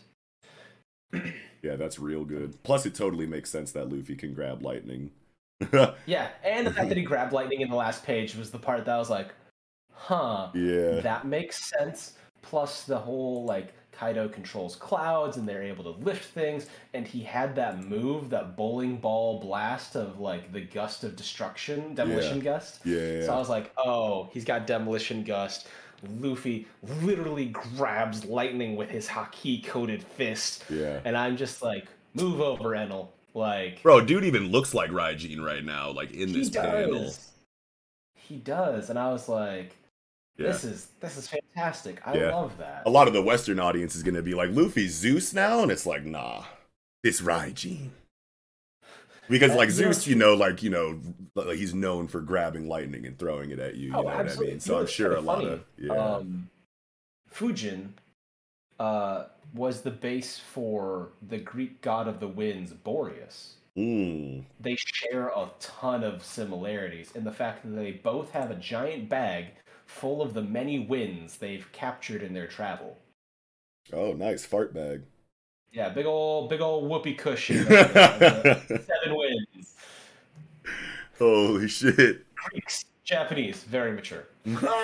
but nah, dude, I, lo- I love that uh that that mythology um you know observation analysis point out spot. Like I like like that's just so cool, man. Yeah, I really dug it. I was like, I need to, I need to like really break that. And then when I was banger. looking it up, I found about Fukutsuchi, and I was like, oh shit, ah, it's Ace! Yeah. Oh my god! yeah, dude, that's the one that's like, oh fuck. That was the clincher for me. That was like, oh my god, I'm onto something. Yeah. Yes. Yeah, you killed you killed it with that one for sure. Mm. Yeah, good shit, man.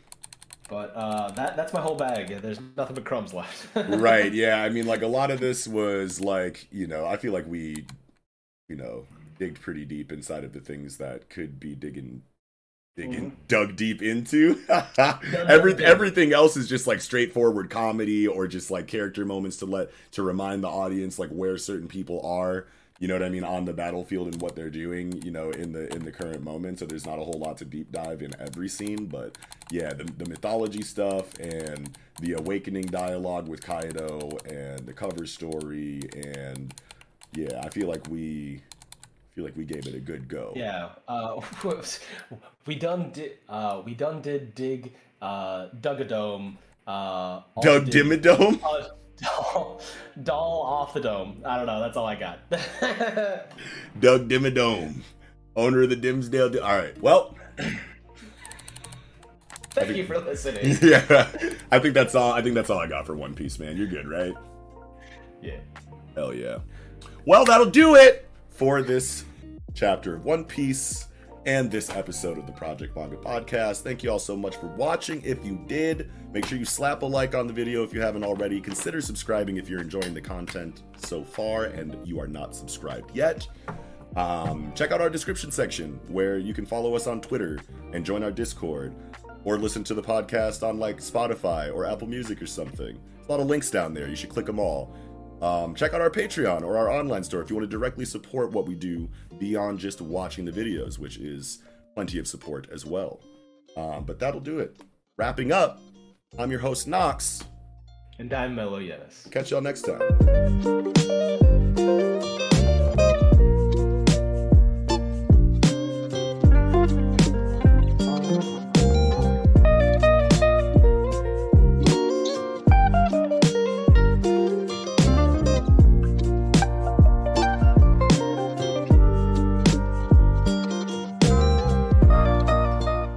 Imagine your new bathroom. A sparkling new tub, a modern shower conversion, a seamless new wall, all done in as little as a day. Introducing Bath Fitter. Join over 2 million customers delighted with our one of a kind remodeling process. No demolition, no mess. Guaranteed for life. Installed in as little as a day. Book a free in home consultation at bathfitterpodcasts.com and get our best offer of the year right now. Bath Fitter 35 years of better bath remodels.